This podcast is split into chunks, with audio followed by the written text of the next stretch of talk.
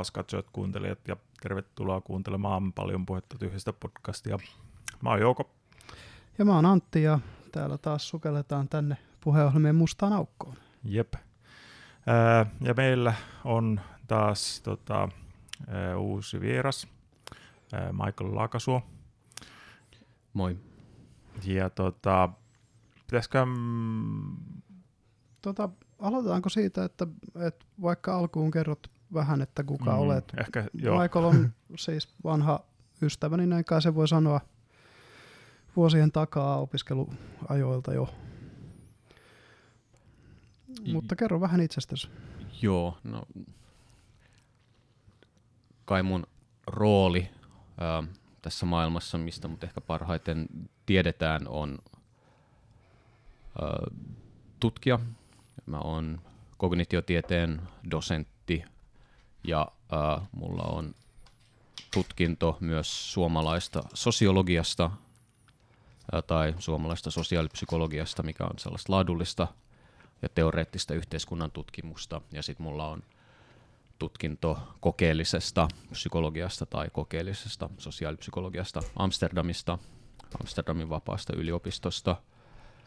Ja äh, mun tutkimusteemat on ollut, ne ei ole, mitä lehdistössä on näkynyt, on ollut tota, ihmisten emootioista ja päätöksenteosta pokeripelissä ja sitten ystävyyden ilmeneminen ryhmäkontekstissa tai ystävyys ja ryhmätoiminta ja persoonallisuus.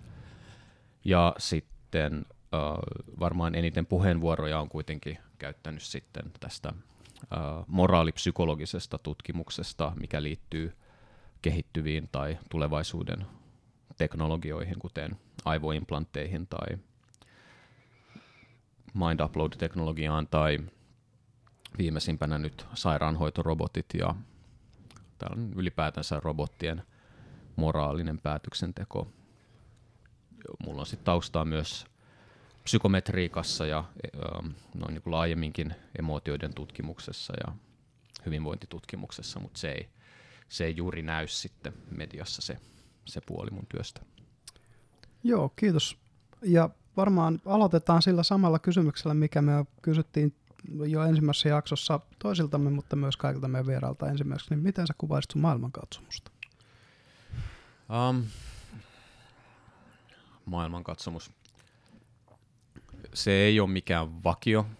Se eri tilanteissa käytän erilaisia viitekehyksiä, ää, koska mikään maailmankatsomuksellinen viitekehys ei lopulta tavoita sitä, mitä maailma oikeasti on. Niin sitten nämä maailmankatsomukselliset viitekehykset niin ää, eri tilanteissa tarjoaa parhaan lähestymistavan kulloiseenkin ongelmaan. Käytännössä tiedettä tehdessä ää, mä oon jonkinnäköinen tällainen dennetiläinen materialisti tai mekanisti.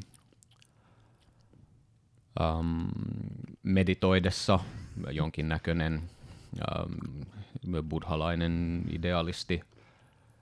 Um,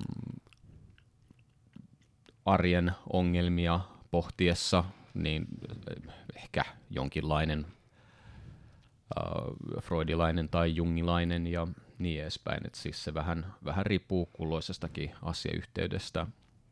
Talousasioita on kiva harrastelijamielellä sitten pohtia eri näkökulmista. On hauska pohtia peliteorian näkökulmasta ja on hauska pohtia marksilaisuuden näkökulmasta ja sitten tällaisesta historiallisesta näkökulmasta ja sitten on hauska pohtia myös ajan rändiläisestä näkökulmasta. Et ei, mulla ei ole mitään sellaista tiettyä, tiettyä maailmankatsomusta.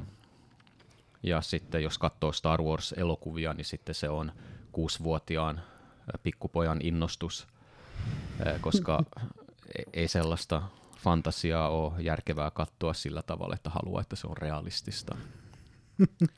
Laser, sekin voi olla lasermiekat on kuuleja. Hmm?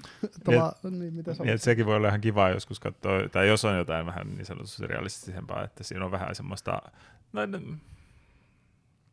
tai, niin, tai siis, että äh, kun tyylin fantasiassa ja skifissäkin voi olla siis sellainen tietynlainen, niin kuin, että se mennään niin kuin, kuitenkin sanotaan vähän niin kuin tietyn logiikan ehdoilla, tai niin, kuin niin sanotusti meidän reaalimaailman logiikan ehdoilla pääasiassa, että sitten siinä on vaan näitä sitten tällaisia joko teknologisia tai sitten maagisia niin kuin, ö, juttuja, jotka sitten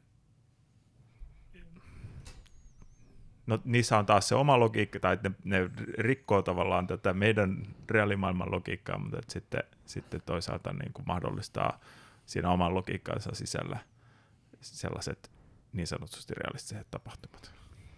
Mm, joo, kyllä. Ja sitä kai kutsutaan tässä niin kuin, kirjoittamisen taidon asiantuntijoiden keskuudessa kai maailman rakentamiseksi tai sen maailman logiikaksi. Aina kussakin mm. skifissä on oma, oma ikään kuin mielikuvituksellinen elementti, sen mielikuvitukselliset sääntönsä ja sitten sama sitten eri fantasiakirjoissa ja sitten, että mitkä ne säännöt on, niin voi luoda hyvinkin erilaisia maailmoja. Mm-hmm.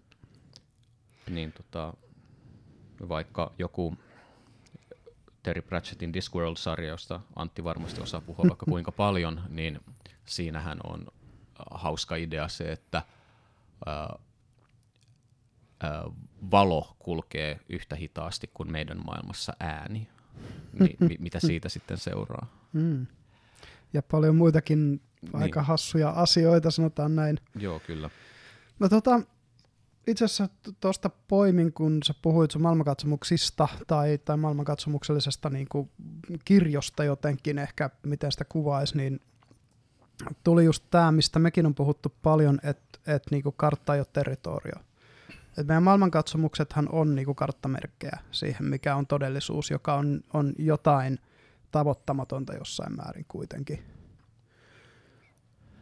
Joo, kyllä. Ja tästä mm, Esimerkiksi se, että mä en ole mikään kvanttifysiikan asiantuntija, mm. mä oon siitä aiheesta pinon tällaisia populaaritieteellisiä kirjoja lukenut ja vähän, vähän niin kuin fyysikoiden kanssa asiasta keskustellut. Mm-hmm. Se, mikä siinä on hauskaa, on se, että enemmän tai vähemmän kaikki on samaa mieltä siitä matematiikasta, mutta sitten se tulkintakehys, minkä ihmiset valitsee sille, niin on sitten se lopulta, mistä keskustellaan ja mikä on se ö, omalla tavallaan sitten se mielenkiintoinen puoli siinä. Ja mikään niistä tulkinnallisista kehyksistä ei sitten kuitenkaan ole täydellinen tai ei sit vastaa lopulta sitä, että miten se ö, kvanttifysiikan standardimalli toimii ja miten sitä jatkuvasti pyritään ö, kasvattamaan tai tarkentamaan sitä mallia. Niin ne on kaikki, kaikki hyvin hauskoja asioita mun mielestä tässä ihmisenä olemisessa. Että mun suosikkirunoilijani Terence McKenna kerran jossain puheessaan niin sanoi, että meistä ei, ole, meistä ei tunnu ollenkaan absurdilta se, että ihmiset sanoo, että ne jollakin tavalla ymmärtää maailmaa, mutta sitten jos pesukarhut tulisi selittämään meille, että minkälainen on maailman rakenne, niin se väitteen absurdius valkenisi meille välittömästi. Mm. Niin hmm. välillä on ihan tervettä ehkä ajatella itseään myös tällaisena pesukarhuna. Mulle aika paljon tuohon, just kun fysiikan otit puheeksi, mä en muista kuka fyysikko se oli, saattoi olla Sean Carroll, joka oli tota, podcast-vieraana jossain toisen fyysikon podcastissa. Nyt en muista podcastia, enkä ole ihan varma tostakaan, mutta sano just sen niin, että eihän, eihän niin kuin fysiikka tutki maailmaa, se tutkii ilmiöitä, jotka nousee maailmasta, joita me voidaan tavoittaa. Ja se oli mulle sellainen niin kuin hetki, että niin, että tosiaan, miten kaukana loppujen lopuksi kuitenkin niin kuin me ollaan siitä aidosti maailman käsittämisestä, koska me vaan voidaan tavoittaa ne ilmiöt, joita joko meidän omat aistit tai sitten ne instrumentit, joita me käytämme aistien jatkeena, pystyy tavoittamaan. Mm, joo. Ja Max Tegmark tuossa, se kirjoitti tällaisen ähm, äärettömyyttä tai suuria lukuja käsittelevän kirjan. Mä en enää muista, mikä sen nimi oli, mutta siinä se käsitteli näitä erinäköisiä multiversumeita – niin sen yhteydessä sitten se viittasi joihinkin tieteellisiin papereihin, jotka mä kaivoin esiin, ja siis hyvin, hyvin heikosti pystyn seuraamaan sitä matematiikkaa, mm. mutta se mikä siellä oli kuitenkin sen verran pystyn seuraamaan, että se mikä oli mielenkiintoista oli se, että se selitti yhdessä paperissa sitä, että miten näistä meidän uh, kvanttifysiikan teorioista, yhtälöistä ja mittauksista ja kaikista havainnoista, mitä me ollaan siitä tehty, niin se jättää vielä sellaisen suunnattoman aukon, että miten me siitä päästään sitten siihen megamatriisiin, joka on sitten kuitenkin tämä meidän arkielämän maailma, ja se on edelleen ö, rat, täysin ratkaisematon ongelma, että miten se, miten se hyppäys ikään kuin siitä kvantti vaahdosta tai kvanttipölystä sitten mm. tähän ö, kosketeltavien, koettavien asioiden maailmaan tapahtuu. Niin se, se, se on myös hyvin sellainen hiljaiseksi vetävä pohdinnan aihe. Joo, ja mä oon myös pohtinut sitä, että kuinka niinku, tavallaan me tehdään semmoisia, tai niinku luotetaan tiedostamatta hyvin moneen asiaan ilman, että niille on sellaista, että me voidaan olla niistä läheskään varmoja. Että ihan ensimmäiseksi se tavallaan, me luotetaan tavallaan, että kaikki meidän ihmiset meidän ympärillä tavallaan niin, niin sanotusti puhuu totta ja, ja niin kuin, tämän, tämän, ne menee sitten helposti salaliittoteorioihin, kun ihmistä alkaa olla liikaa, ettei luota sitten, niin kuin, että okei, okay, että joo se vaikka joku rokote, niin että siinä onkin sitten mikrosiruja tai jotain, että okei, emme voida tietää, koska tämä on tämän pahan lääkeyhtiön tekemä, mutta sitten toisaalta samaan aikaisesti luottavat sitten pilleriin, joka se lääkeyhtiö on ihan sama lääkeyhtiö tehnyt. Ja sitten, sitten kaikki, niin kuin, että okei joo, se voit sitten ajatella, että jos ajatellaan se, että, että jos kun sanoisi vaikka niin sanotusti tieteen puolelta, että okei, no ota nyt mikroskooppia ja katso, mitä siinä siinä, siinä tota, rokotteessa on, että ei siinä mitään mikrosiruja mutta sitten jos et sä luota siihen mihinkään tavallaan siinä ympärillä, sitten sä voit ajatella, että se mikroskooppikin se on vaan, että sä katot sinne, mutta siellä on itse asiassa, että tuleekin vaan videokuvaa jostain niin kuin ihan muualta kuin sitä, että tavallaan niin kuin kaikki on sellainen luottamuksen vyyhti tässä meidän ympärillä yhteiskunnassa, mm. ja sitten se vielä menee sitten siihen, että tässä ihan tietoisuuden kokemuksessa meihän sitten vietetään yleensäkin luottaa sitten meidän naisteihin, tai siis siihen, mitä me koetaan. Joo, tuossa on muutamakin asia, mihin voi ehkä tarttua. Uh, ehkä ensimmäinen on toi, että meidän nykykulttuurissa jostain käsittämättömästä syystä mä oon ihmetellyt sitä parin ystävän kanssa joskus, että mikä juttu se on, että mä ymmärrän sen, että sä oot skeptinen sitä kohtaan, että on joku mainstream-narratiivi. Siihen asti mä oon niin kuin samalla karttasivulla. Mutta sitten siinä kohtaa mä putoon kartalta, kun sitten, koska mä hylkään tuon mainstream-narratiivin, niin sitten mä uskon tätä jotain vaihtoehtonarratiivia.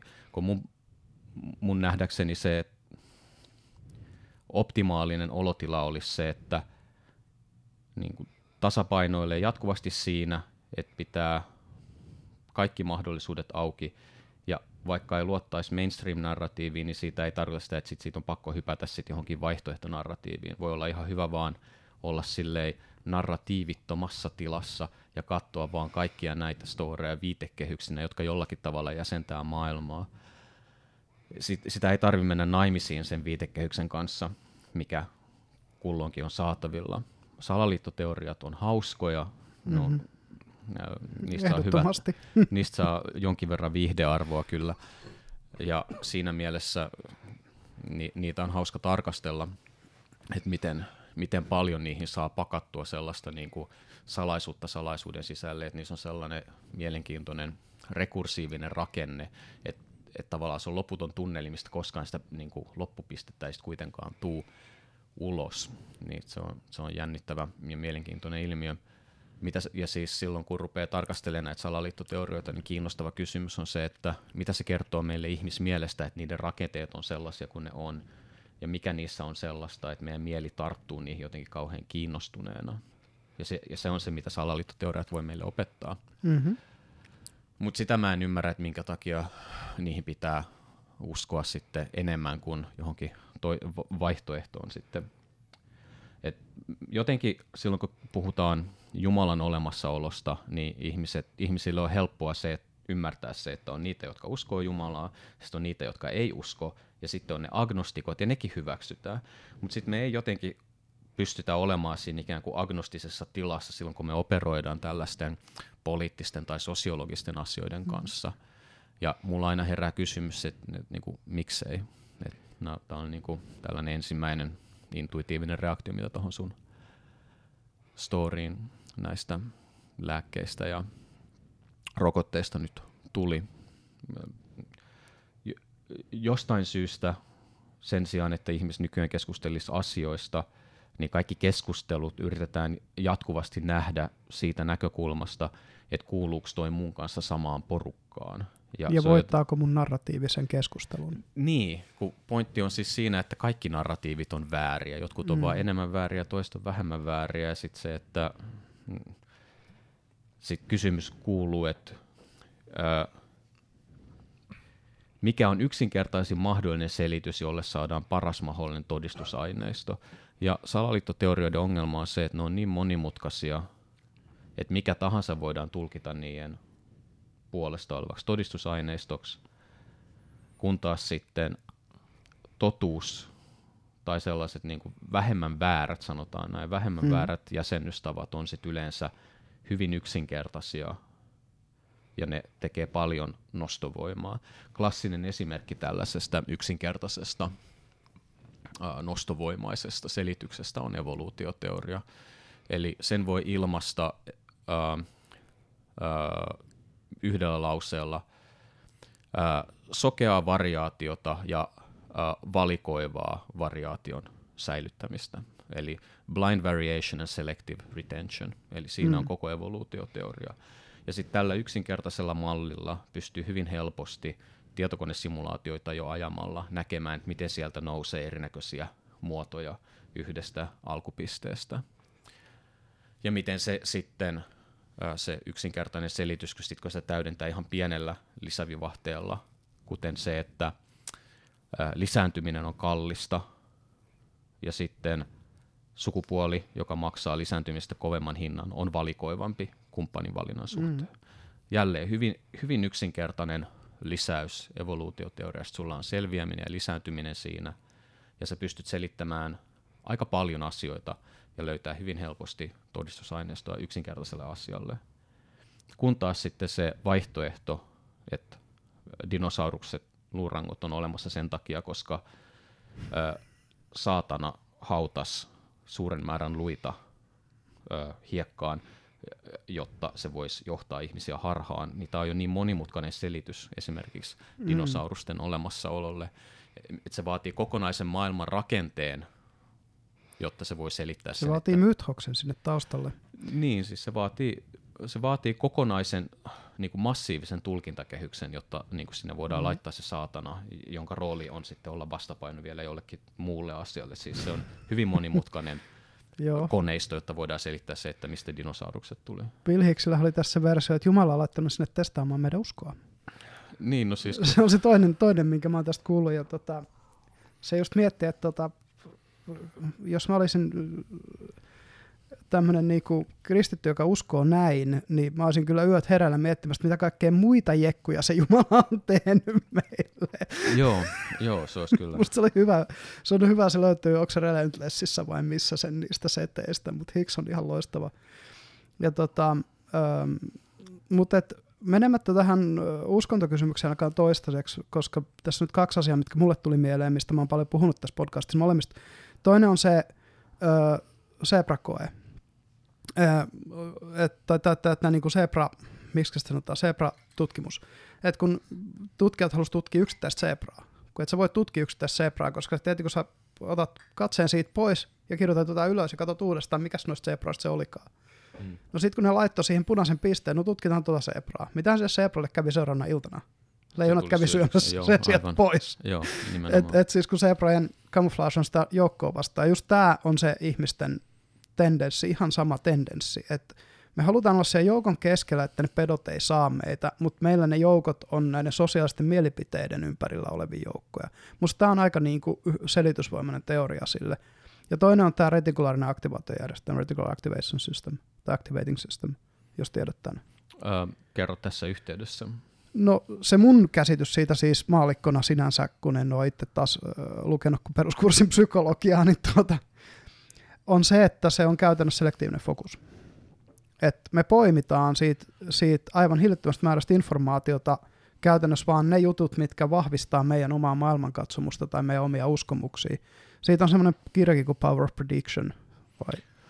Joo, ja siis joo tämä on siis tätä lukio, lukiopsykologiaa, mm. tämä Nesserin havaintokehä, että meillä on sisäiset mallit, jotka ohjaa meidän havaintoa ulkomaailman asioihin, ja mm. sitten ne sisäiset mallit ohjaa nimenomaan sellaisiin ulkomaailman asioihin, jotka vahvistaa niitä sisäisiä malleja. Tämä on ihan lukion perus, perus En ole lukiossakaan lukenut psykologiaa, niin en, Joo, en voi joo. siihen sen enempää, mutta tota, mun mielestä se on hyvin selitysvoimainen teoria sille, että minkä takia just vaikka salaliittoteoreetikot näkee niitä salaliittoon liittyviä juttuja joka paikassa, Joo, joo.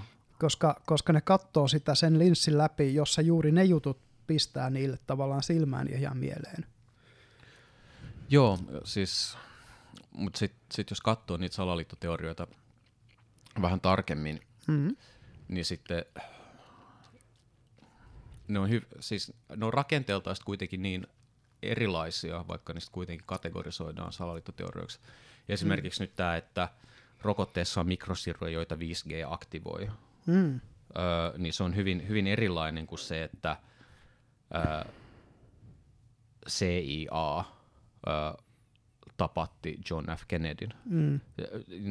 Kummatkin näistä sit on sellaisia, että ne jotenkin aktivoi mielikuvitusta, saa jotenkin ihmiset imeytymään seuraamaan sitä tarinaa siinä, vaikka ne on hyvin, hyvin erilaisia.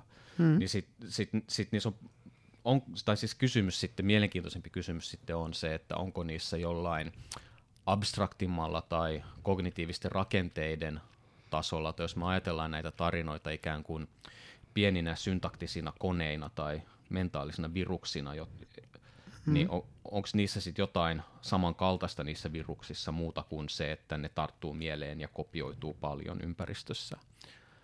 Niin se, se olisi se mielenkiintoinen ää, kysymys mulle ainakin tässä. Mä en ole itse siis salaliittoteoriatutkija, Mm-hmm. mutta tämä olisi se, mikä mua, tai jos mulla olisi aikaa, niin tämä olisi se kysymys, mihin mä näiden kohdalla paneutuisin. Mutta ei ole, niin keskityn muihin juttuihin tällä hetkellä. Mä tykkään siitä enemmän niin folkloristisesta näkökulmasta siitä salaliittomeiningistä, koska ne, Joo. ne, on kiehtovia. Se on samalla tavalla kiehtovia just kuin fantasia tai skifi-kirjallisuus melkeinpä Kyllä. hyvin monesti. Että tota, me tehtiin kolme jaksoa salaliitoista, joista yksi oli niin kuin salali, tämmöistä fantastisista salaliittoteorista, toinen oli tämmöisistä niin kuin Kennedy ja muut, Epsteinit ja muut, jotka joissa on jotain perää, mutta jos ei voi tietää, koska, koska on limited information. Joo. Ja sitten kolmas, mikä oli semmoinen niin siellä oli kaikkea Mainilan laukausta ja ja muuta, koska niitäkin on. Ja musta tuntuu, että se, että on salaliittoja, joista esimerkiksi uutislähteet kuitenkin uutisoi ei-salaliittoisesti, Mm. miten se sanotaan, siis semmoista vähän niin kuin official narratiivia, Mm. niin, niin se saa ihmiset niin kuin epäilemään sit kaikkea muutakin. Että ne mm. Tavallaan myös kaivaa omaa hautaansa ne tyypit, jotka, jotka sen tota, ö, tavallaan sen narratiivin, vaikka sen Gulf Tonkin narratiivin, että vietnamilaiset upotti sen ö, jenkki, jenkkisotalaivan, vaikka ei koko juttu tapahtunut. Joo, ja siis kuka tahansa, joka tietysti on eri organisaatiossa viettänyt pidemmän aikaa, Mm. niin todennäköisesti törmää organisaation rakenteisiin, missä ihmiset muodostaa hyväveliverkostoja ja klikkejä Mm, ja mm. tota, miettii kokousstrategian ennakolta ja päätökset, että mitä kokouksessa pitää päättää, tehdäänkin ennakolta jossain muualla ja sitten se itse kokous on vaan teatteria. Mm. Samalla tavallahan tota, EU-tasolla tehtiin niitä päätöksiä, kun oli nämä Kreikan ää, pakkolainapaketit, mitkä Kreikalle työnnettiin, niin Mm. niistä on tota, ää, YouTubessa ihan Janis Varoufakisin uploadaamia näitä ää, keskusteluita ja mitä hän nauhoitti puhelimellaan sitten näissä tilanteissa ja kirjoitti pari kirjaa niistä. Ja siis samankaltaista nä- on ikävä kyllä nähnyt ja itse niissä organisaatioissa, missä on, on toiminut tai joiden kanssa on vuorovaikuttanut. Ja, ja ihan niin kuin varmasti kuuluisia on nämä erinäköiset ää, työhaut, mitkä liittyy joihinkin organisaatioihin, joita en nyt Mm. rupea nimeltä Joo, mainitsemaan, ei mutta varmaan. ne on hyvin usein sellaisia, sellaisia päätöksiä, että halutaan jonkun henkilön työlle jatkajaa ja sitten se koko prosessi on enemmän tai vähemmän teatteria, kun Mm. valintatoimikunnan henkilöt jotka sitten rekrytoinnista päättää, niin valitaan ennakolta siten, että tiedetään, että ne suosii sitä yhtä hakijaa Mm, kyllä. ja niin edespäin. Että Kyllä. on, kyllähän nämä on salaliittoja Mm. ja kyllä niitä tapahtuu. Mm. Ja mitä tulee lääkeyhtiöihin, niin kyllähän se, Mm. ne ihan virallinen kuva-aineisto, mitä EU-parlamentistakin näkee, Mm. on se, että kun pyydetään lääkeyhtiöitä toimittamaan sopimukset, niin sieltä on kaikki, joka ikinen rivi Juu, viivattu. redacted. Joo, niin, niin, siis, eli pitää olla aika tyhmä, jos olettaa, että siellä ei ole mitään piilotettavaa. Ja jos Ursula von der Leyenin äh, aviomies on Pfizerin johtokunnassa ja Pfizer on se pääasiallinen rokotteiden toimittaja, niin kyllähän se jollekuilla ihmisillä herättää kelloja soimaan päässä. Joo, joo, ja siis et, tietenkään mitään tollasta ei pitäisi tapahtua eikä saisi tapahtua. Mm. Siis, jos halutaan, että ihmiset luottaa instituutioihin, niin Jep. silloin instituutioiden olisi parempi, parempi petrata toimintaansa. Mm. Mutta sanotaan näin, että jos puhutaan instituutioista, jotka ei suoraan edes liity ö, valtakunnan politiikkaan mm. tai kansalaisoikeuksiin, ja jos ne on korruptoituneita, mm. niin äh, kyllä ne siellä korkeammallakin tasolla sen saman pelin osaa. Totta kai, ja tota, mä kerroinkin yhdestä tästä jaksosta, mä olin siellä Vantaan kaupungilla töissä, missä, mikä räjähti aika pahasti, kun se oli se hyvinkin korruptoitunut apulaiskaupunginjohtaja vetämästä tilakeskusta. Joo. Varmaan yhäkin Suomen suurin korruptiokeissi julkishallinnossa. mistä ei ole kauheasti lehdistössä hiiskuttu sit kuitenkaan. No ei, ei ainakaan jälkeenpäin. Kyllähän mm. sitä silloin puhuttiin, kyllähän hän, hän vankilassakin istui jonkun hetken, mutta talousrikolliset tuppaa istuu paljon vähemmän kuin muut. Mm, Jostain kumman syystä. syystä tota, olihan siihen liittyy kaikkea muutakin, muutakin, muutakin tota, hämärää. Ja jotenkin mulle jäi siitä sellainen kuva, kuva, ehkä vähän huonokin kuva suomalaisesta julkishallinnosta, että tämä on ihan läpeensä mätä, mätä systeemi. No ne järjestelmät, mitä mä oon nähnyt, niin sanotaan näin, että ne ei voi paukutella henkseleitään sen suhteen, etteikö mm. ne olisi mätiä. Kyllä mulla on aihetta epäillä, mm. että kaikki ei ole ihan, ihan kohdallaan, mutta en tässä pysty sen enempää sanomaan. Joo, ei, ei niinku, detaileihin voi mennä silloin, kun ne on julkaistu jossain muualla, niin kuin tämä Forma Futuran keissi siellä Vantaalla oli ihan selkeä. Siitä on puhuttu valtakunnan lehdissä, mä pystyin kertoa sen. Mä vaan katoin sitä sivusta koko ajan siellä niin kuin asiantuntijana töissä. Niin, just toi, että jutut on päätetty, kun menet sille asiantuntijana kokoukseen kertomaan oman mielipiteen, sillä ei ole mitään väliä kertoakaan suunnilleen, niin kyllä se jossain tajumaan sen, että no ehkä mun työllä ei ole vaikka kuinka niin kuin painan duuniin tällä niin kuin mitään merkitystä. Joo, ja sitten joissakin instituutioissa selvästi se palkitsemisjärjestelmä on sellainen, mm. että siellä suoraan itse asiassa rangaistaan niitä, jotka on hyviä työssään, jotka menestyy ja tuottaa tulosta. Mm. Ja sitten äh, johtoon päätyy henkilöt, joiden ansiot niissä asioissa, miten niiden pitäisi johtaa, mm. niin on aika kehnot. Dilbert Principle. Joo. Sulla on myös kokemusta eräästä, eräästä tuota, julkisomisteista yhtiöstä vähän vastaavasta. Joo. Mutta tota, mulle kanssa tuossa tuli mieleen, kun sä otit sen palkkausjutun esille, että sitähän va- vastaavaa tapahtuu IT-alalla. IT-konsultoinnissa on vähän sellainen, että joku yleensä julkishallinnon ää, la- laitos niin tota, järjestää ensin IT-konsultit niin kuin, tota, ää, vähän niin kuin sellaista esiselvistystä tekemään. Ja kas kummaa, kun sitten kun ne konsultit palauttavat sen raporttinsa, niin siihen onkin listattu vaatimuksiksi, ehdottomiksi vaatimuksiksi yli sellaisia, mitä kas kummaa löytyykin heidän firmastaan sitä osaamista ja ei kenties juurikaan muualta, varsinkaan niillä spekseillä. Tai jostain konsernikumppanista tai Niin. Vastaavasta. Mä itse olen siis tälläkin hetkellä kehittämässä julkishallinnon niinku hank, hankkimis, ICT-hankintoja niin tuolla Hankinta Suomi ja tämän niinku työryhmien kautta, niin ne ongelmat on isoja. Ja näkehän niistä nyt niinku viikoittain uutisissa, kaikki apotit ja muut, että sit niinku, sehän on, niinku, miten se nyt sanoisi, on se vähän härskiä, että ostetaan tyyli yksi osake ja nyt tämä in-house hankinta. Niin. Niinku, Joo, ja sitten tämmöistä. Ja siis no, mulla on, mulla on tuttavia ystäviä ministeriöissä, mm. Joo. ja tota, on, on, on useampia mielenkiintoisia asioita, mistä voisin puhua, mutta yksi asia, mistä sanon, koska se äh, dokumentti löytyy julkisesti, on se, että kullekin suomalaiselle on ostettu kahdeksan rokotetta. Joo. Ja se päätös niiden rokotteiden hankkimisesta tehtiin lainausmerkeissä ennen kuin oli edes tietoa siitä, että ne, voiko nyt sanoa, että ne toimii, jos ne, an, mm. jos ne antaa kolmeksi kuukaudeksi suojan, niin voidaanko me puhua siitä, että ne, no ne ei estä tartunta ja ne estä mm. le, tartuntojen levittämistä. Jep. No voidaan kysyä, että minkälaisia rokotteita nyt on. Niinpä. Ja silloin kun ne henkilöt, jotka on tehnyt ne päätökset näiden tota, rokotteiden hankkimisesta, niin on jo silloin mm. hankkinut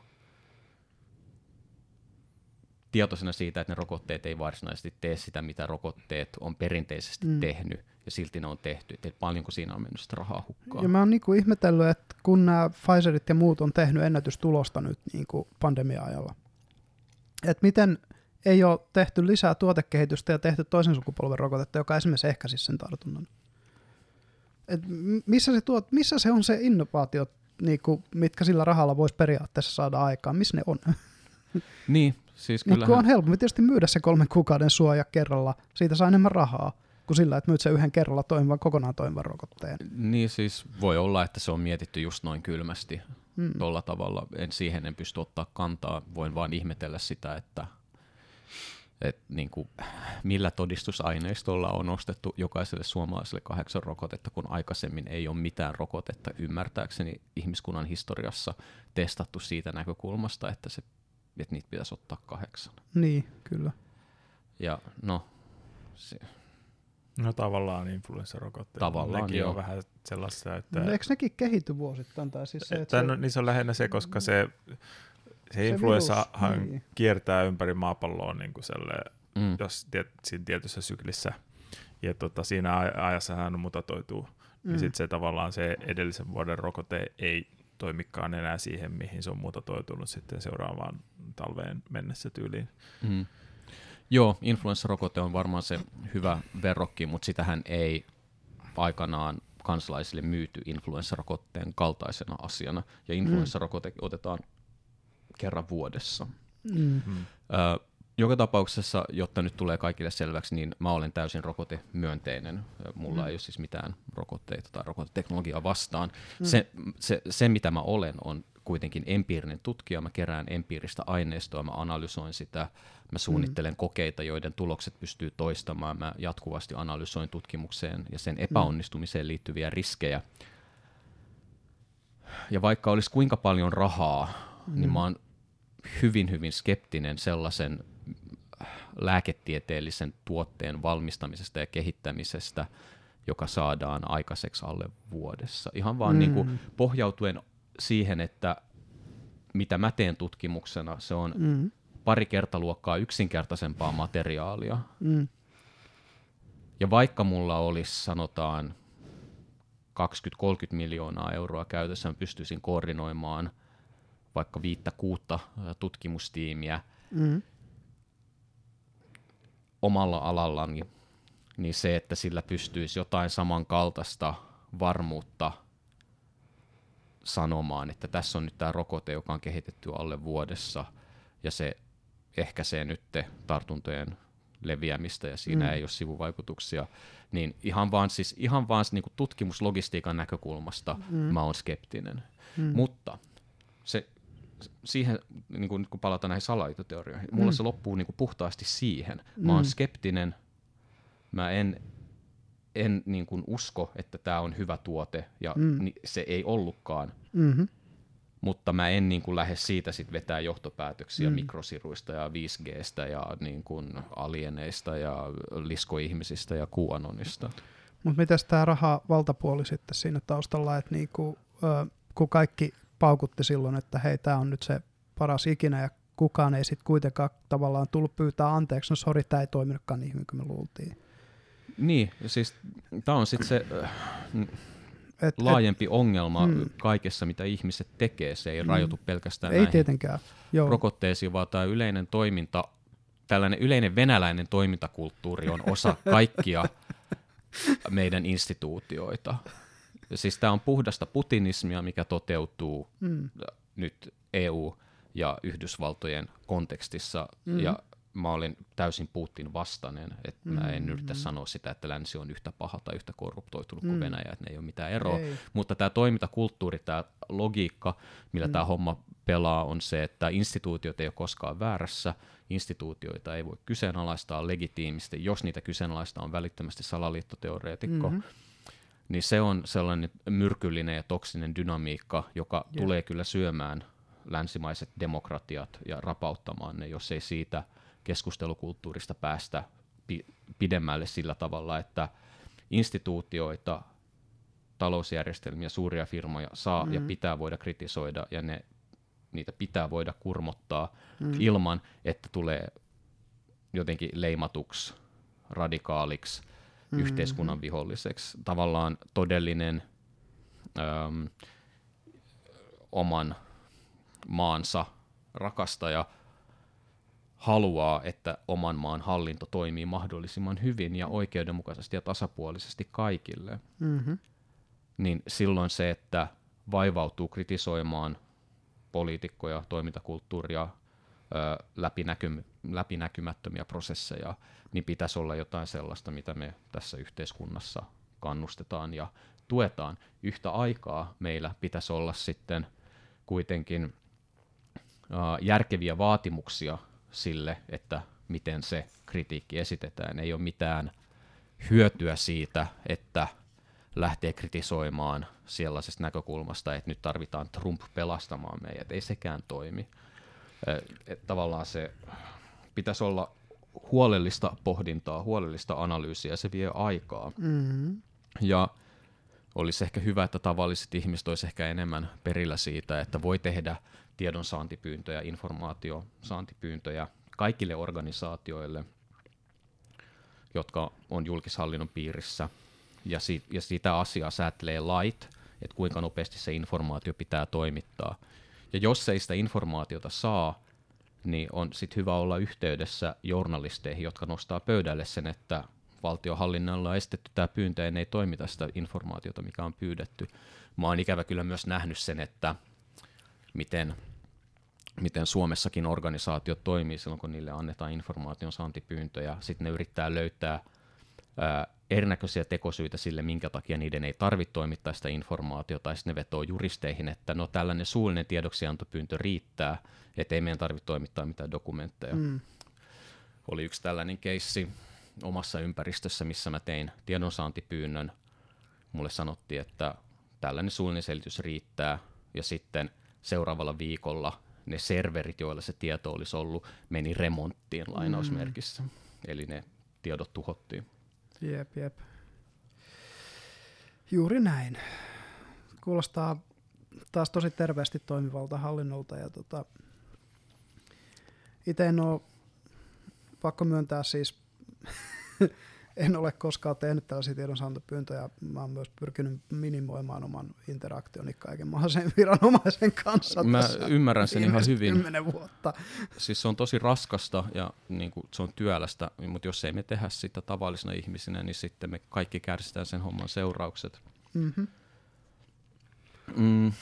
Mä oon jo vähän tullut siihen tulokseen, että meidän pitäisi rakentaa vaihtoehtoisia järjestelmiä tälle niin kuin koska se oli se tapa, millä joku Neuvostoliitto kaatui, kun sinne tuli sitten kaikki vaihtoehtoiset järjestelmät, jotka, jotka korvasi ne viralliset järjestelmät, kun ne ei toiminut. Sen takia nämä bitcoinit ja muut esimerkiksi on tullut kryptovaluutat.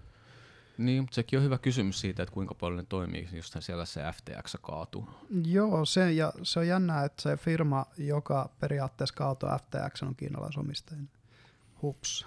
Joo, ja sitten nämä FTXn taustat, tästä me siis voisi tehdä uuden salaliittoteorian jakson, mitä mistä on puhuttu, että tehtäisiin, kun nämä oli demokraattidonorishän, mitä satoja miljoonia, kun se demokraateille kaatoi se Sam Bankman Mä en tunne kauhean mä, Joo, mä, mä tutkin tätä taustoja, koska heti kun tämmöinen tapahtuu tuolla kryptomaailmassa – mitä mä oon seurannut ihan niin kuin libertaarista tai anarkistisesta näkökulmasta melkeinpä, niin, niin, tota, tota, tota, niin, koska mua kiinnostaa just se, että, että me ei jouduttaisi keskuspankkiarmoille, mikä on ollut jo vuosikymmeniä mun, tai vuosikausia mun semmoinen.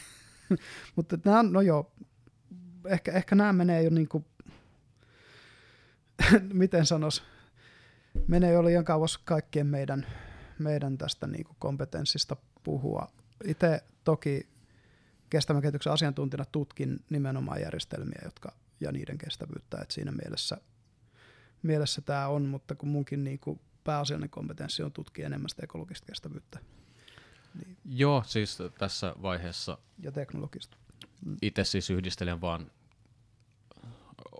oman koulutukseni ja elämänkokemukseni myötä niin kuin kerääntyneitä tiedonjyviä toisiinsa. Kyllä. Et en sinänsä, sinänsä en aja tässä mitään poliittista agendaa tai mulla ei ole mitään tiettyä näkökulmaa, että mä oon itse esimerkiksi lakannut äänestämästä, että et, niin kuin, mua ei vaan niin kuin, si- mm. sillä tavalla enää tämä päivän politiikka kiinnostaa. Mua kiinnostaa yhteiskunnalliset tapahtumat ja kehityskulut lähinnä siitä näkökulmasta, että osaa vähän, vähän varautua arjessaan sitten huolehtimaan omista asioistaan paremmin.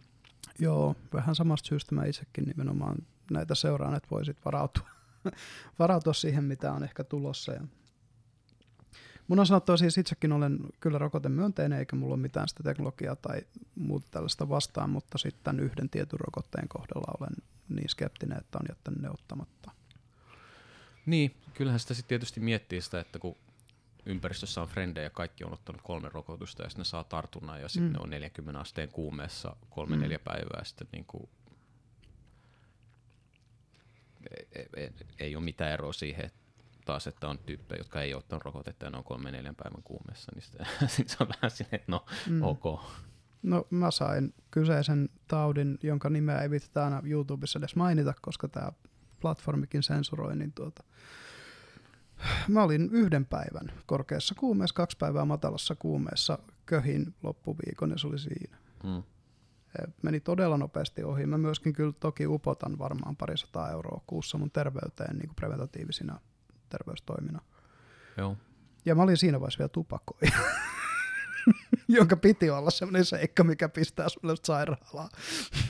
Siitäkin tuli informaatiota kahteen suuntaan, mutta joo, niin tosi, joo, tosi harmillista, että, siis se, että se keskustelu politisoitu, koska se olisi ollut, mua itseäni se kiinnosti nimenomaan tutkijan näkökulmasta, että meillä on kaikkia näitä ilmiöitä, mitä tähän liittyy.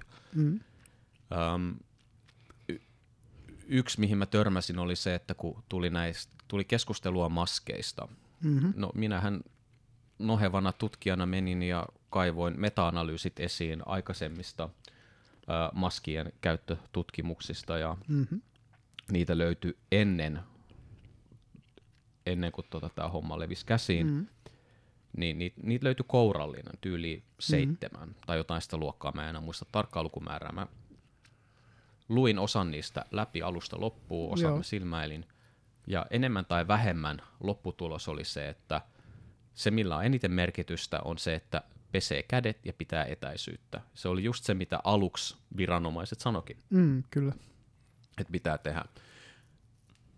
Ja sitten sit oli hirveä määrä kaikkia tietokonesimulaatiotutkimuksia rupesi tulee kaikkea ja kaikkialla yritettiin argumentoida, että pitää käyttää niitä maskeja ja sitten – tuli uusia meta-analyysejä, sit se, sit siitä, ei enää, siitä, siitä ei enää saanut ihan vain yksinkertaisesti keskusteltua kaikessa rauhassa. Mm. Ja sitten ne kaikki, tut- tai en voi sanoa, että kaikki, mutta iso osa niistä tutkimuksista, jotka sitten tuli ulos siinä niin kuin ongelma-aikana, niin osa niistä tutkijoista, mä tunsin ne, mm-hmm.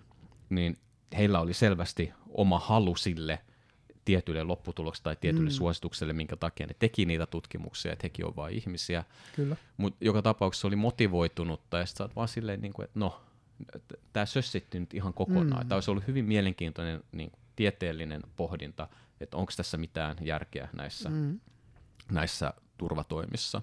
Jep. Ja näiden asioiden suhteen olen jäänyt täysin agnostikoksi. Kyllä, siis jos ihmiset haluavat, että mä käytän maskia, niin mä voin käyttää maskia. Jos halutaan, että ei käytetä, niin mä voin olla ilman. Mm. Mulla ei ole siinä niin kuin henkilökohtaisesti omaa lehmää taskaa ojassa. Mm. Ja jos toisilla on mukavampi olo siinä, että mä käytän maskia, niin kyllä mä voin sitä käyttää. Mutta se, että ei, ei, mulla ei ole mielipidettä sen suhteen, että toimiiko ne vai eikö. Kaikki aikaisempi tutkimus ennen kuin homma levisi käsiin viittasi siihen, että jos niistä on hyötyä, se on aivan täysin minimaalinen, että puhuttiin jostain mm. niin kuin prosentin ää, selitysasteessa, kun mietitään kaikkea vaihtelua aineistossa, Joo. jos sitäkään. Sehän jää suunnilleen tilastolliseen kohinaan siinä kohtaa. Se riippuu aineiston koosta, mutta niin joo. kyllä, joo. Jep. Joo, kyllä mäkin larppasin maskin kanssa niin paljon kuin oli tarvis. Juuri Joo. samasta syystä, että mä halusin niille ihmisille, jotka koki siitä turvattomuutta, niin antaa sen turvallisuuden tunteen siinä vuorovaikutuksessa. Joo. Se ei. oli varmaan se iso syy, miksi mä käytin niin, maskeja. Niin, et. Sepä se. Ja et, et, kun ei mulla itselläkään ollut, mutta siis tietysti se, että ö, en mä siitä tykännyt, että maskin pitäisi epämiellyttävä, se mun mielestä on niin kuin naamalla. Joo, kyllähän se oli selvästi sitä. Mm. Mutta nyt sitten ei ole, meillä on nyt pahempi tilanne mm. kuin koska aikaisemmin, mutta ei näy enää maskisuosituksia. No Putin paransi tämän pandemian. Eikö se niin. nyt kuulu tästä viime keväänä? joo, en, en. Eli siis uutiset ei enää kiinnostu, kun meillä on isompaa puhuttavaa. Niin, niin joo, siis totta kai, näinhän se mm. tietysti Ja sitten vielä, kun inflaatio juoksee 10 prosentissa, niin se toi vähän lisää puhuttavaa. Ja tuota. mm, mm, joo, mutta joka tapauksessa niin nämä on näissä, näissä tota keskusteluissa oli nyt kuitenkin sama ongelma kuin mm. näissä, tota, ää, näissä salaliittoteorioissa, että niihin uskominen tuntuu olevan tapa ilmasta, että haluan kuulua johonkin ryhmään. Kyllä. Ja sitten kysymys tietysti kuuluu, että onko nyt sitten, jos ei tarkastella nyt kognitiivisella tai folkloristisella mm. tasolla näitä ilmiöitä, vaan tällaisen niin kuin savanniapinan sosiologian tasolla, niin olisiko sitten niin, että jos ihmiset olisi vähemmän mm. yksinäisiä, mm. niin mm-hmm. uskoisiko näihin juttuihin vähemmän?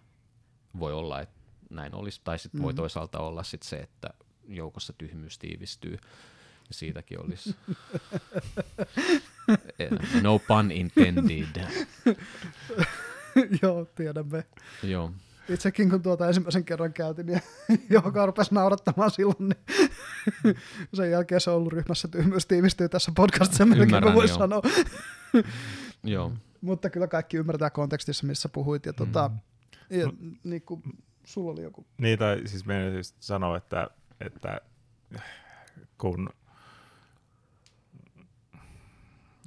tavallaan taas kumpikaan ei ole ratkaisu, että on, on yksin tai on sitten siellä joukkoisessa ryhmässä, hmm. vaan että niin kun se, se vähän kuin kaikki elämässä on sellaista tietynlaista tasapainoilua, että se niin kuin, tavallaan kuulut johonkin ryhmään ja osoitat kuulua johonkin ryhmään, mutta sitten se toisaalta niin kuin sellainen tietty individuaalisuus kannattaa pitää niin kuin kuitenkin, että sitten jos näet, että se ryhmä lähteekin vetämään niin kuin bussilla vuoren jyrkänteeltä alas, niin tota, siinä, että no hei, tässä on nyt tämä viimeinen stoppi, mepä syppään kyydistä pois, että minkä te vaan. Niin kuin, että, ja sitten etsii sit sen kenties uuden ryhmän tai, tai jotain, mm. mutta kuitenkin, niin kuin, tai, tai sitten toisaalta myös se, että ei, ei, ei myöskään sitten vaan, että okei, mä oon tässä yhdessä ryhmässä ja mä tässä vaan, että okei, mä oon yhden päivän täällä ryhmässä, toisen tuolla.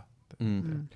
Että niin, useita niin, yhteisöjä tavallaan. Niin, nyky, nykyihmisellähän se olisi tietysti teoriassa mahdollista, että voisi kuulua useampaan ryhmään, mutta kuinka moni pystyy siihen. Ja sitten yksi hankaluus on varmaan se, että monissa ryhmissä on tämä pyrkimys kohesioon, on kai se tekninen termi, eli mm-hmm. pyrkimys samankaltaistaa ryhmän jäsenet aatemaailmansa suhteen.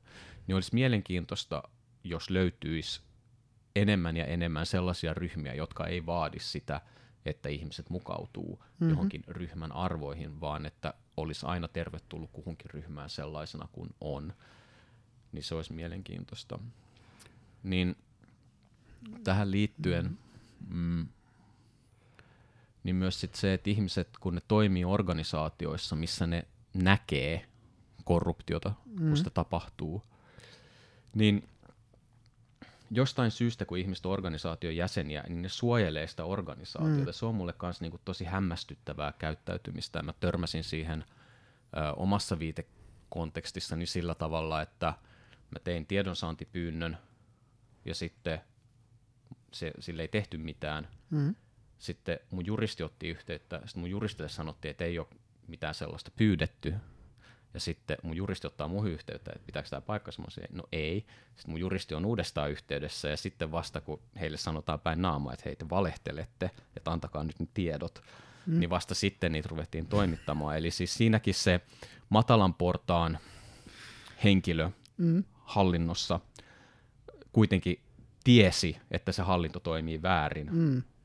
Ja, si- ja suojelista hallintoa kuitenkin. Mm. Ja sitten tätä samaa tapahtuu ministeriöissä, mm. tätä tapahtuu kunnanhallinnossa ja varmasti myös yrityksissä. Ja mä en ymmärrä, että mikä siinä on, että kun organisaatio toimii moraalisesti väärin tai jopa rikkoo lakia, niin ne työntekijät kuitenkin suojelee sitä organisaatiota. Se on mulle aivan käsittämätöntä niin kuin, käyttäytymistä ihmisissä. Koska tollanenhan se... aiheuttaa sille valehtelijalle mm. tai organisaation suojelevalle taso, taholle niin kuin unettomuutta, traumoja, mm. stressiä, koska se tarkoittaa sitä, että pitää suppressoida jatkuvasti jotain, mm. mikä tietää olevan totta, ja ainoa ihmisryhmä, joka sen pystyy tekemään ilman, että siitä tulee niille varsinaisia terveysongelmia, on psykopaatit. Ja sosiopaatit. Niin, mutta psykopaateissa, sosiopaateissa on se mielenkiintoinen puoli, että sitten ne kärsii selittämättömästä ahdistuksesta esimerkiksi. Mm. Ne ei vaan itse osaa yhdistää sitä, että mihin se ahdistus liittyy, mutta... Niin. Mä mietin tästä siis että onko ihan niin kuin siis vuokra ja ruoka ja lasten, lasten hengissä selviäminen sellaisia syitä maksaa, tai niin kuin, että et palkka pitää sut, Jep. sut siinä, tota, koska se, että korkean kompetenssin ihmiselle löytyy uusi työ, ja niiden ei tarvitse katsella periaatteessa tuommoista. Ja niistä kilpaillaan jopa. Mutta sitten jos sä oot niinku tavallinen just vaikka toimistosihteeri, vaikka niillekin on paljon töitä, niin se uuden työn löytäminen ei ole kuitenkaan triviaali asia. Siinä saattaa joutua heittää kymmeniäkin hakemuksia, ellei jopa toista sataa hakemusta, ennen kuin oikeasti tärppää joku uusi duuni, josta saat samat edut ja muut. Ja sen lisäksi ne muut sun samalla levelillä tyypit saattaa olla sun kavereita, sä käy niiden kanssa lounaalla, sä käy niiden kanssa kaljalla, ehkä teillä on yhteisiä harrastuksia, kaikkea tällaista, että siihen niin liittyy tämmöiset kompleksiset sosiaaliset ja taloudelliset suhteet minkä takia se ihminen voi kokea olevansa käytännössä niin kuin jonkunlaisessa häkissä sen tilanteen kanssa. Ja se suojelee sitä organisaatio sen takia, että jos se puhuisi siitä julkisesti pahaa tai edes yksityisesti väärässä porukassa pahaa, ja se menisi tiettyjen ihmisten tietoon, se voisi joutua siellä organisaatiossa sitten taas toisaalta outcastiksi, joka voisi vaikuttaa se asema ja lopulta olla se, joka potkastaa vaikean taloustilanteen tullen ekana pois sieltä. Kaikki tämä on varmaan totta, mutta esimerkiksi tässä tilanteessa se henkilö olisi voinut mm. ottaa yhteyttä luottamusmieheen, ottaa yhteyttä omaan juristiinsa ja sanoa ylemmillä tahoilleen, fuck you, mä en valehtele ja te ette voi pyytää multa mm. valehtelua, se on mm. rikos. Mm. Ja silloin, jos se olisi potkittu pois, mm. niin se olisi voittanut se oikeusjutun esimerkiksi. Mm. Mutta sitten on vaan se, että okei, kuinka tota pitkän palkan olisi saanut oikeudessa voittaa, ehkä maksimissaan vuoden tai jotain. Tuossahan niin. siis liittohan olisi tuollaisessa tilanteessa maksamassa sen juristin aivan. Ei, ei, ei kun mä nyt tarkoitan, siis, siis sä, sä voitat sen jutun, missä, niin kuin, mikä tämä onkaan väärin, vääristä potkuista. Mm. Mm, sä voitat sen jutun, sä saat ehkä vuoden palkkaa tyyliin siitä. Niin siis korvaus on vuoden palkkaa, puolentoista vuoden palkkaa. Niin, ja sitten sit jos ajatellaan vielä, että jos sä toisaalta kanssa tiedät olevassa sellainen turha byrokraatti, että sun ei ole siellä välttämättä mitään oikeita taitoja sitten niin, kuin niin sanotusti vapailla työmarkkinoilla, niin sitten mm. tämä, nämä kaikki summattuna yhteen, mm. niin tota, se on vähän, no kenties pelottavaa sitten lähteä toimimaan niin, kuin niin sanotusti oikein. Niin, mutta sitten kun tuollaisessa tilanteessa toimii väärin, niin se koko yhteiskunta, missä itse elää, rapautuu Juuri ja näin. sitä osallistuu Kyllä, siihen. Olen, olen ihan samaa mieltä.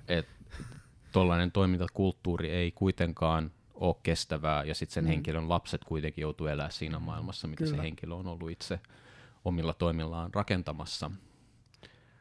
Jep. Et, niin kuin... Mä olin tämän takia työttömänä yli neljä vuotta. Joo, mut, että, tota, joo, siis... Mä kärsin siitä kyllä sitten kanssa nämä on, totta kai nämä on haastavia asioita. Mm. omalla tavallaan sen yksilön näkökulmasta, mutta sitten toisaalta sillä yksilöllä on myös vastuu itsestään ja Mm. ympäröivästä yhteisöstään ja siitä maailmasta, missä se haluaa elää. Ehdottomasti. Ja silloin, jos on valinnut sellaisen työnantajan, joka pakottaa valehtelemaan, niin silloin Mm. on peiliin katsomisen paikka, että mitä on tullut tehtyä. Se voi nyt kuulostaa sydämettömältä mun sanomana, mutta mä oon toisaalta itse elänyt tällä tavalla koko elämäni, eikä mulla nyt mm. niin mahdottoman huonosti ole mennyt. Mm. Mutta on tuossa se toisaalta, että voisi olla niin, että sä et ole niin sanotusti valinnut tuollaista työnantajaa, vaan se voi, voit olla ensin vaikka viisi vuotta töissä, missä kaikki on mennyt selleen, sä et ole nähnyt mitään epäeettistä, ja sitten Mm. mm. yhtäkkiä tuleekin se epäeettinen pyyntö tai käsky. Ja sitten sekin tavallaan, että se on vähän sama homma kuin tavallaan armeijassakin, jos ajattelee, tai niin kuin sotilaita. Että tavallaan niin kuin aina käskyistähän on tota, loppupeleissä vastuussa ne, ketkä sen, niin kuin, sen käskyn tekee. Eli mm, rivisotilaalla ei, ei oo. on ti- se tietty vastuu, mutta Sillä että, on se vastuu, mikä Nurembergin oikeudenkäynnissä käytiin läpi. Tämä asia on kansainvälisessä oikeudessa ihan oikeasti käyty läpi, ja sä et voi vedota siihen, että se oli käsky. Joo, mutta että tavallaan, että kuitenkin sillä käskijällä on, mä sanoisin, että sillä käskijällä on, mä sanoisin, niin kuin isompi moraalinen vastuu. En mä puhu nyt niin kuin oikeudessa, Hmm. mm. mutta mä puhun, niin kuin, että moraalisesti sillä käskijällä on isompi moraalinen vastuu kuin sillä tavallaan sillä käskyn toteuttajalla. Mutta jos käsky on tapa toi, Hmm. niin, No mutta jos se on toisaalta sun niin sanotusti työ, jos sä oot sotilas. Niin Että mutta voidaan se, miettiä se on tavallaan, ihan, että sulla on se ase, ja se on, ase on tehty tappamiseen, ja sä oot siellä jossain mm. alueella niin sanotusti tappaaksesi vihollistia. Niin, tässä yhteydessä voidaan siis puhua myös ihan niin kuin geneerisesti, äm, vaikka pelkästään vaikka random siviilin ampumisesta. Hmm. Niin silloin vaikka se käsky on tullut jostain, niin jos se on moraaliton käsky, niin silloin on moraalinen velvollisuus olla tottelematta moraalitonta käskyä. Jep. Koska sitten jos me kaikki totellaan moraalittomia käskyjä, Hmm. niin sitten me voidaan totella mitä tahansa käskyä, ja lopputuloksena on jotain Venäjän kaltaista, eikä sitä kukaan halua. Hmm. Et Natsi jos- Saksa oli hyvä esimerkki siitä, kun tämä kehitys menee tarpeeksi pitkälle. Mutta että Myös. se, se, se ei näe usein, vaan ihmiset ovat joutuneet tavallaan niin sanotusti semmoisen mahdottoman valinnan eteen, että vetääkö itse liipomisesemästä vai ottaako sen itse sen kuulan kalloon, että siinä on joku, voi olla niin sanotusti siinä, että se ei välttämättä ole suoraan siinä, että se- sä tiedät, että sua joku osoittaa aseella sun päähän, Hmm. Vaan että se voi olla tavallaan niin sanotusti vaikka 24 tunnin päässä sit se, että se on. Että sä joko vedät siitä liipaimisimesta itse nyt, Tai, tai sä oot sitten maanpetturi ja sut tuomitaan rintama-oikeuden käynnissä kuolemaan. niin, niin niin, niin nä, näitä on niinku, siis, siis ja, ja tälle tavallaan äh, suojassa s- tältä voi omassa kuupassaan niin päätellä, että ei, kyllä, kyllä mä ottaisin sen periaatteellisen, että Mm. minä pitäisin periaatteesta kiinni, mä ottaisin sen kuulan kalloon. Mutta sitten sit se toisaalta historia näyttää, että kovin moni ei kuitenkaan niin tee. Niin, Arnold Pekurinen teki ja tuota, mäkin muistan sulle tuoneeni ruokaa Seutulan työsiirtolaan. Joo, Sähän olet siis totaali kieltäytyjä. joo, kyllä, eikä se, se ei ole mikään salaisuus. Niin mä ajattelinkin, että se Um, um, ole. Joo, siis totta kai nämä tilanteet on yksilön näkökulmasta vaikeita ja sota on Mm. äärimmäinen tilanne. Mm. Ja sota on ehkä poikkeuksellinen tilanne tässä kokonaisuudessa, mutta ö, um, jos voidaan sitten niinku kysyä, että missä kohtaa se menee se jonkinnäköinen raja, että milloin, milloin sitten voidaan yksilöltä edellyttää vastuuta. Jos ei sitä tuollaisessa äärimmäisessä tilanteessa voida edellyttää, Mm. niin, ja jos ei sitä voida edellyttää siinä kohtaa, että ylempi taho sanoo, että mä tiedän, että meidän pitää antaa tolle tyypille laittomat potkut, sun tehtävä on mennä antamaan ne laittomat potkut, Mm. niin jos tässä on eri panokset kyseessä, mutta jos me tässäkin kohtaa ollaan sitä mieltä, että ei me voida edellyttää tällaiselta niin kuin byrokraatilta moraalista selkärankaa, niin mm. niin sitten sit mä vaan kysyn, että no missä, missä kohtaa, minkälaisessa päätöksessä me voidaan sitten edellyttää ihmisiltä ää, jonkinnäköistä kansalaisvelvollisuutta asettua ää, vääriä ohjeita vastaan. Kyllä mä sanoisin, että jo, joo, tai, tai se, että ehkä, että tässä sitten jos joku nyt tavallaan noudattaa tuollaista epäeettistä käskyä, niin siinä on niin sanotusti lieventäviä asianharoja, että tavallaan niin kuin sitten se, että tai no se, sehän on, että ei, jos ajatellaan, että se menisi oikeuteen mm. sitten vaikka tollainen, niin että no, no taas mä sanoisin, että mun moraalinen näkemyksen mukaan se, kuka on sitten antanut sen oikeasti siihen käskyn, antaa se potkut tavallaan, niin laittaa potkut, niin sen pitäisi saada isompi tuomio kuin se, joka on sitten sen potkutuomion niin kuin, täytäntöön pannut. Täytäntöön pannut just. Jos nyt käytetään näitä juridisia analogioita, niin totta kai varmaan niin kuin murhan tehnyt henkilö ansaitsee sen niin kuin kovimman tuomion, mutta ei se silti tarkoita sitä, että avunanto murhaan olisi ollut triviaali asia. Hmm. Ja nämä kaikki tilanteet on enemmän tai vähemmän analogisia sitten kuitenkin tämän, tämän niin kuin ilmiön kanssa. No murha on ehkä vähän eri, eri asia nyt tässä, jos taas, tää, tää, kun, nämä ei ole toisaalta analogisia keskenään, että se, että käsky murhata tai käsky antaa potkut, niin niin tota, mä sanoisin, että ne on kuitenkin niin erilaiset keissit, että niitä ei voi suoraan verrata toisiinsa. Että siinä, siinä sanotaan, että palkkamurha vastaan no, no palkka potkujen anto, niin tota, siinä, siinä, niillä on vähän eri, eri tavalla painoastetta siinä, että tavallaan, että kuka on niin kuin tietyssä mielessä se pahin tekijä.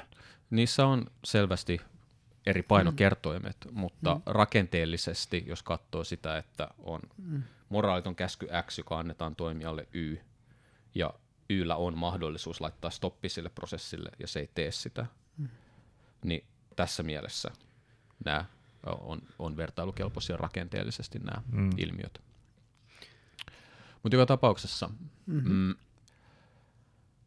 tällä hetkellä meidän yhteiskunnassa on aika heikosti sellaisia rakenteita, mitkä mahdollistaisi instituutioiden kritisoimisen ja antaisi ihmisille mahdollisuuden toimia instituutioissa sillä tavalla, että niistä ei tule tällaisia minivenäjiä. Meillä on Suomessa useampi instituutio, jotka on käytännössä mm, minivenäjä, jonka, on. jonka, jonka johtoporras on aina erehtymätön ja se, se ei mm. ole terveellistä. Ja se on selvästi asia, mille pitäisi tehdä jotain. Ja tässä yhteydessä siellä on salaliittoja, mutta meillä ei ole salaliittoteorioita näistä asioista, mutta nämä on niitä kuitenkin arjen suuria kysymyksiä, joihin yksilöt voisi enemmän vaikuttaa ja olisi mm. parempi, jos ihmiset paneutuisi näihin mieluummin kuin mikrosiruihin rokotteissa. Mutta toisaalta siis kun nähdään, mitä on nyt tehty Julian Assangelle, joka perusti perusti edes sen palvelun, joka mahdollisti tällaisten anonyymien pillinpuhaltajien niin kuin, ä, tulemisen esille niin, että niiden ei tarvi omalla nimellä tehdä sitä. Ja toisaalta kun on katsottu, mitä kävi, kävi sitten näille ä, nykyisin Chelsea Manning ja, ja tota, sitten Venäjälle painut tota, Snowden. Snow, Edward Snowden. Että niin ne on sellaisia julkisia esimerkkejä siitä lynkkauksesta, mikä tulee sitten, kun, kun meet ja paljastat jotain. Okei, ne paljasti jotain aika isoa. Mut et, et, niinku, ja, ja sille, että Assange, et, et kaikki journalistiikan periaatteet, sille kauniit ja hienot, että et, niinku, lähdesuojat ja muut – mutta sitten kun sieltä tuleekin ne, ne tuota, afganistanilaiset hä, häidenpommitukset ja muut esille Jenkkiarmeijan toimesta, yhtäkkiä ne ei pädekään yhtään mihinkään ja nyt ootkin kansallisen turvallisuuden vihollinen. Joo, nämä on jälleen kerran sota on, ja sotateollisuus, mm. sotateknologia on äärimmäisiä esimerkkejä. Kyllä. Sen mä kuitenkin tiedän, että esimerkiksi Suomessa, ihan henkilökohtaisesti kokemuksesta tiedän, mm. että Suomessa ei, ei tällaista lynkkausmentaliteettia tapahdu mm-hmm. kun tuo esiin viranomaisten väärinkäytöksiä. Se, mitä saattaa tapahtua, on se, että valittaa korkeammalle mahdolliselle taholle Suomessa viranomaisten väärinkäytöksistä, eli eduskunnan oikeusasiamiehelle, mm. ja sille lähetetty valitus, niin siitä katoo joku tietty osa. Joo. Näin mulle on käynyt, että valitin selvästi äh, vankilassa tapahtuneesta tilanteesta, joka täyttää YK määritelmät kidutukselle, mikä mulle Joo. itselleni tapahtui, niin se kohta mystisesti katosi mun valituksesta. Kaikki muut kohdat noteerattiin kyllä. Että tämän mm. tyyppistä asioita Suomessa kyllä tapahtuu. Joo. Ja tota, toin näitä asioita lehdistöön jonkin verran myös näkyviin, eikä, eikä siitä niin kuin mitään sen suurempaa ole koskaan seurannut.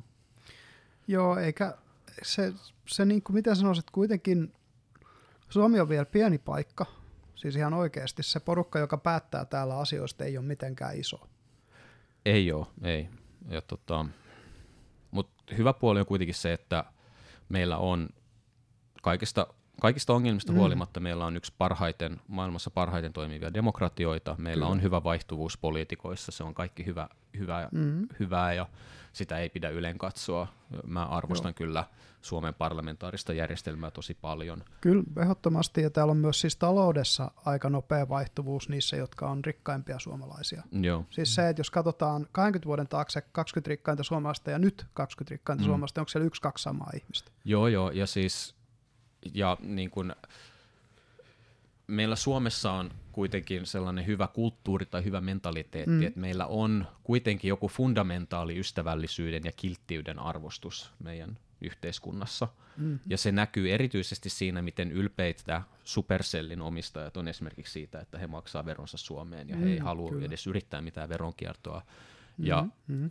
ja sitten se, että meillä on rikkaita sukuja, kuten Erkot ja Herliinit, jotka on hyvin avokätisesti jakaneet omaisuuttaan tieteeseen ja taiteeseen mm, ja Joo, juridiikan tutkimukseen kyllä. ja teknologian tutkimukseen ja rahoittanut tota, kulttuuriinstituutioiden... Tota, ja sosiaalisia projekteja ja vaikka Niin, niin ja siis mm. nämä on kaikki tosi niin kuin, upeita asioita on, on. ja sitä ei pidä unohtaa. Pointti on mm-hmm. nyt jälleen kerran siinä, että sellainen henkilö, joka oikeasti rakastaa omaa maataan, haluaa, että se on vielä parempi.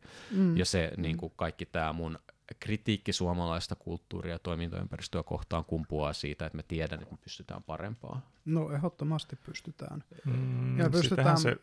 mun mielestä lännessä keskimäärin pystytään parempaan. Ja musta mm. tuntuu, että aika monessa maassa ihmiset tajuaa tämän. Mm. Ja, ja niin kuin, mä en tiedä, mitä sä oot mieltä Jordan Petersonista, mutta kun Petersonin viestihän on hyvin se, niin kuin pitkälti se, että, että just tämä, että tota, älkää olko niitä niitä tota, tyyppejä, jotka just menee sinne kedolle tappamaan sen jutalaisen, mm. vaan niinku ihan oikeasti kattokaa itteenne, tunnistakaa se oma shadownne, ja sitten rupeatte näkemään sitä myös muualla, jos niin pitkästi kiellätte sen oman shadown. Kun sä sanoit just Jungista ja Freudista puhuit siinä ihan alussa, että toi shadow-puoli meillä on kaikilla. Mm. Ja, ja se houkutus esimerkiksi sille, että saat valtaa rahaa, lisääntymismahdollisuuksia yömmäs, mitä, mitä tämmöiset niinku status esimerkiksi tuo tullessaan, niin onhan ne isoja. Siis ei, ei siitä niinku pääse mihinkään. Ja sitten kun sä mainitsit sen Star Warsin, niin se on musta aika hyvä arkitypaalinen, ne ekat kolme, siis, tai no siis 4-6, on aika arkitypaalinen esitys tästä myös. Joo, on. Äh, mun mielipide Jordan Petersonista, mua on ohjeistettu, että ei kannata lähteä Jordan Peterson keskusteluihin julkisesti, mutta ähm, sanotaan näin, että äh, jos ihan oikeasti hmm. mieli avoimena, niin kuin fokusoituneesti äh, katsoo Jordan Petersonin hmm. luentoja, äh, niin mä oon siis julkaissut useamman paperin persoonallisuuspsykologiasta. Hmm niin se tyyppi tietää tasan tarkkaan, mistä se puhuu silloin, kun se puhuu persoonallisuuspsykologiasta. Se ja tietää psykometriikasta tasan, niin, ja siis mä oon julkaissut useamman mm. paperin psykometriikasta mm. myös, niin silloin ei, ei mulla ole mitään pahaa sanottavaa silloin, kun se puhuu psykometriikasta ja persoonallisuuspsykologiasta ja sen se saa tosi paljon fläkkiä siitä, että se ei mukamas ymmärrä evoluutioteoriasta mitään, mutta ei se kauhean paljon, se ei ole kyllä navigoinut ortodoksisen evoluutiopsykologian ulkopuolelle. Mm. Siis mä oon opettanut evoluutiopsykologian peruskurssia Helsingin Joo. yliopistolla – ei, siis kaikki ne asiat on ihan kohdallaan. Kaikki ne asiat, mitä se puhuu äh, sukupuolieroista, mm.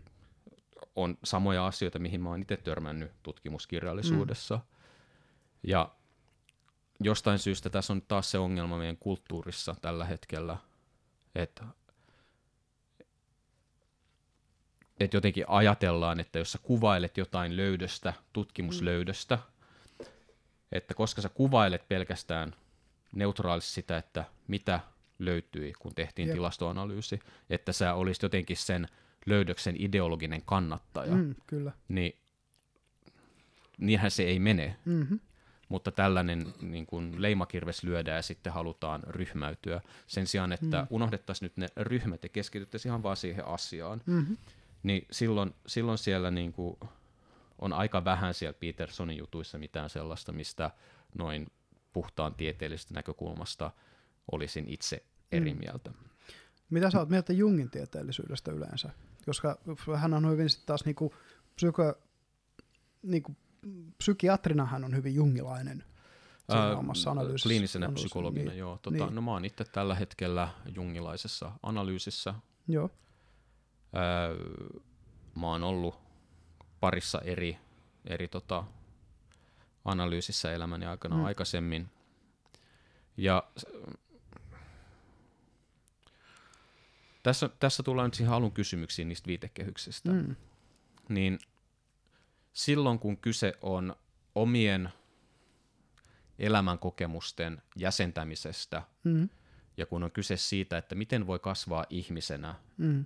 Ja ratkoa ongelmia, jotka on häirinnyt useampia vuosia mm. mielen perukoilla, niin henkilökohtaisesti mulle se on ollut paras analyysimenetelmä. joo, Ja se on tuottanut hyvin nopeassa ajassa, mm. mitä mä sanoisin, puolestatoista kuukaudessa ehkä. Mm. Se on tuottanut esimerkiksi sen, että mä pystyn muistamaan, jos on vilkas yö ollut, niin viisi tai kuusi unta joo, koko yöstä. Ja se on, jos mitään tietää unipäiväkirjan pitämisestä tai muusta Mhm. mm. tällaisesta, se on aika paljon. se on tosi paljon. se on tosi paljon. Mä muistan kolme unta parhaimmillaan itse, vaikka mä oon pitänyt unipäiväkirjaa pidemmän aikaa Joo, myös. mutta ihan vaan se, että on mennyt siihen analyysiin ja on ruvennut mm. ymmärtää sitä niin kuin arkkityyppisymboliikkaa ja sitten sitä varjodynamiikkaa, Joo, niin on sitten ainakin itsessä avannut sen prosessin, että kun aamulla herää, niin halutessaan, mm. jos on ollut hyvä yö, niin pystyy palauttamaan 5-6 unta Joo. Helposti mieleensä.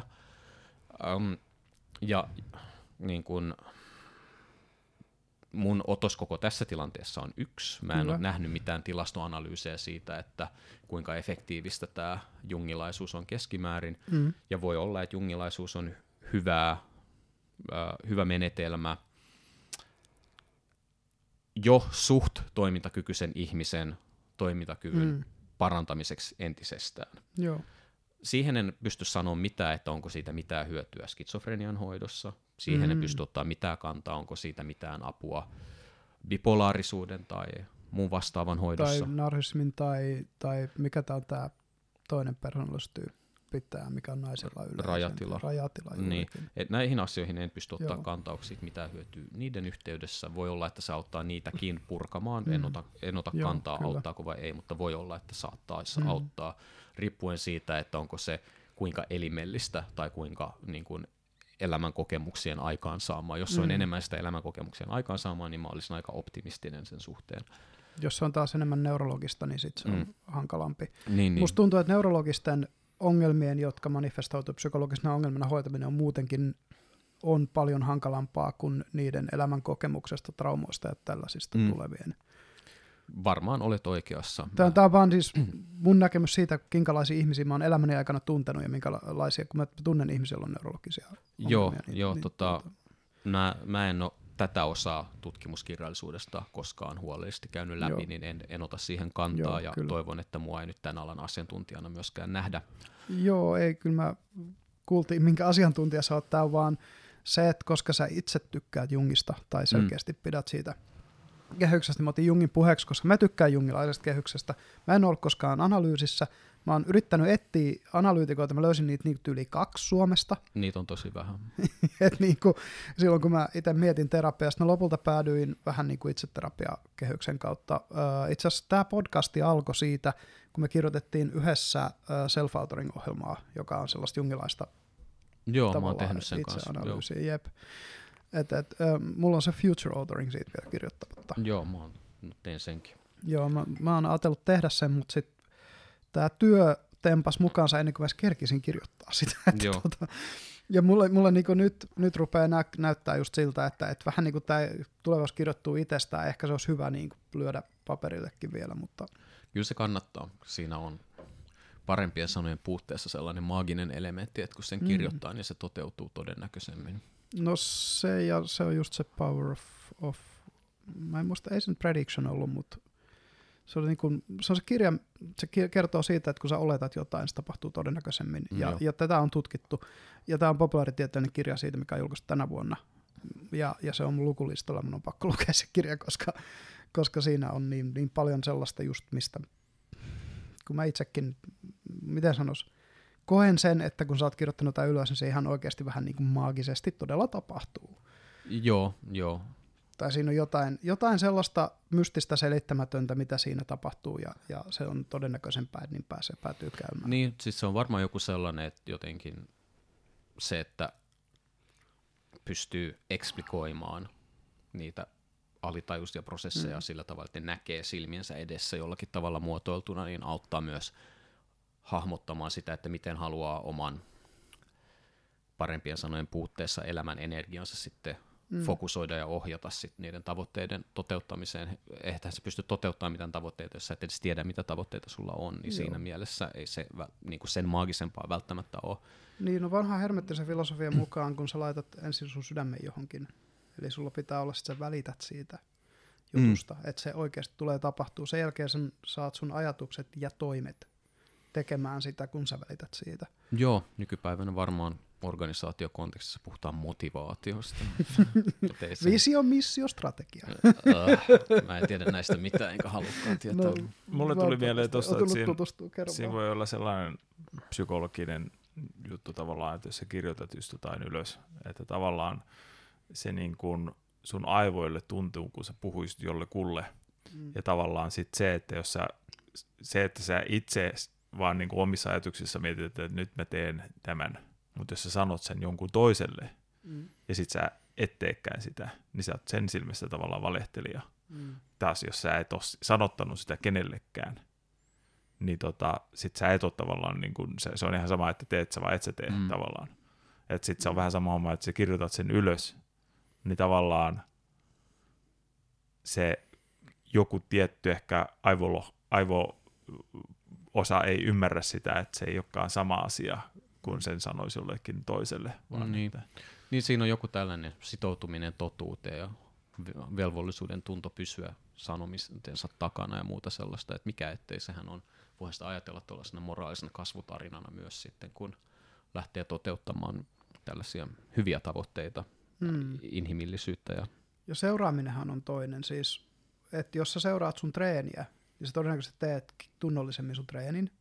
Esimerkiksi salitreenissä seuraat monta sarjaa milläkin painolla. Niin todennäköisesti teet sen, mitä oot suunnitellut tekevässä. Ja toinen on se, että jos sulla on vaaka, niin painon pudottaminen on huomattavasti helpompaa. Mun vaaka hajosi noin puolitoista vuotta. joo, joo, ymmärrän. että tota, painoin alle 80 kiloa, nyt painon yli 90, että Niin. tuota, pitäisi varmaan ostaa uusi vaaka. niin miten se vaaka hajoskaan? Ti- Hajosko se siinä, kun se tipahti neljännen kerroksen?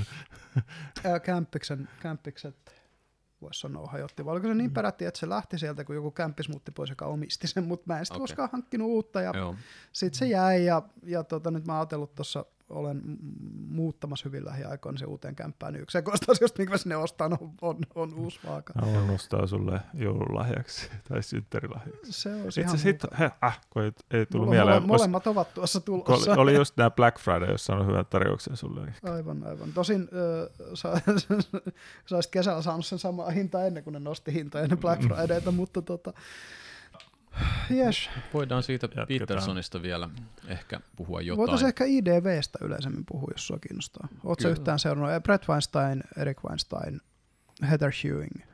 Kun se on evoluutio, biologia, psykologia, YMS, niin joo, nähnyt joo. niin kuin olen, mielessä. olen seurannut ja tota, olen seurannut myös vähän sitä draamaa, mikä siihen liittyy. Juu. Mua lähinnä kiinnostaa niin kuin enemmän se, kun ne kirjoitti sen Hunter Gatherer's Guide to the 21st Century. Joo, sitä mä en ole lukenut. Mäkään en ole vielä kerinyt. Mä oon lukenut, tai, tai siis en kuunnellut. lukenut, kuunnellut.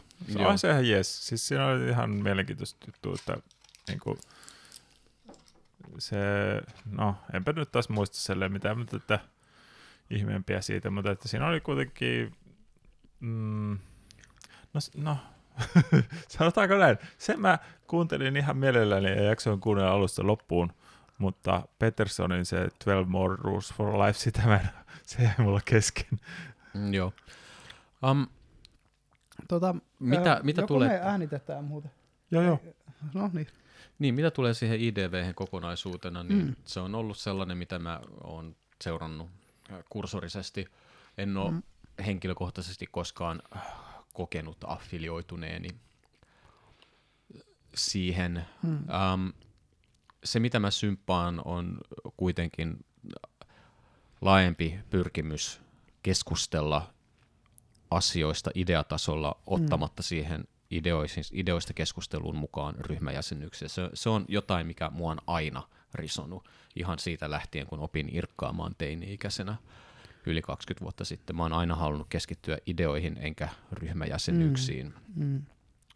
Uh, mutta uh, oliko se, se Erik, joka, jonka, tota, joka julkaisi sen paperinsa, Joo.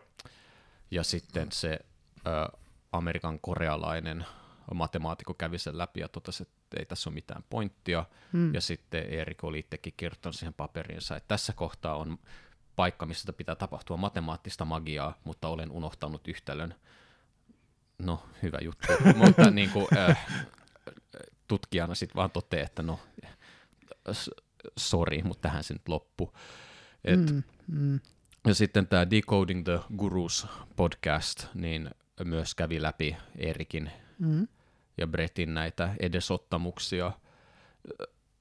Ne on hyvä kuunnella, ne Mm. Decoding the Gurus-jaksot siitä, että niin kuin, miten kontekstualisoida näiden ihmisten ää, tieteelliset näkökulmat eri. Joo. asioihin. Ja mitä tulee Joe Roganiin, niin Joe Rogania mä rupesin seuraamaan jo 2009 ennen kuin Joe Roganista kukaan ties mitään ja ennen kuin siitä mikään trendi edes tuli.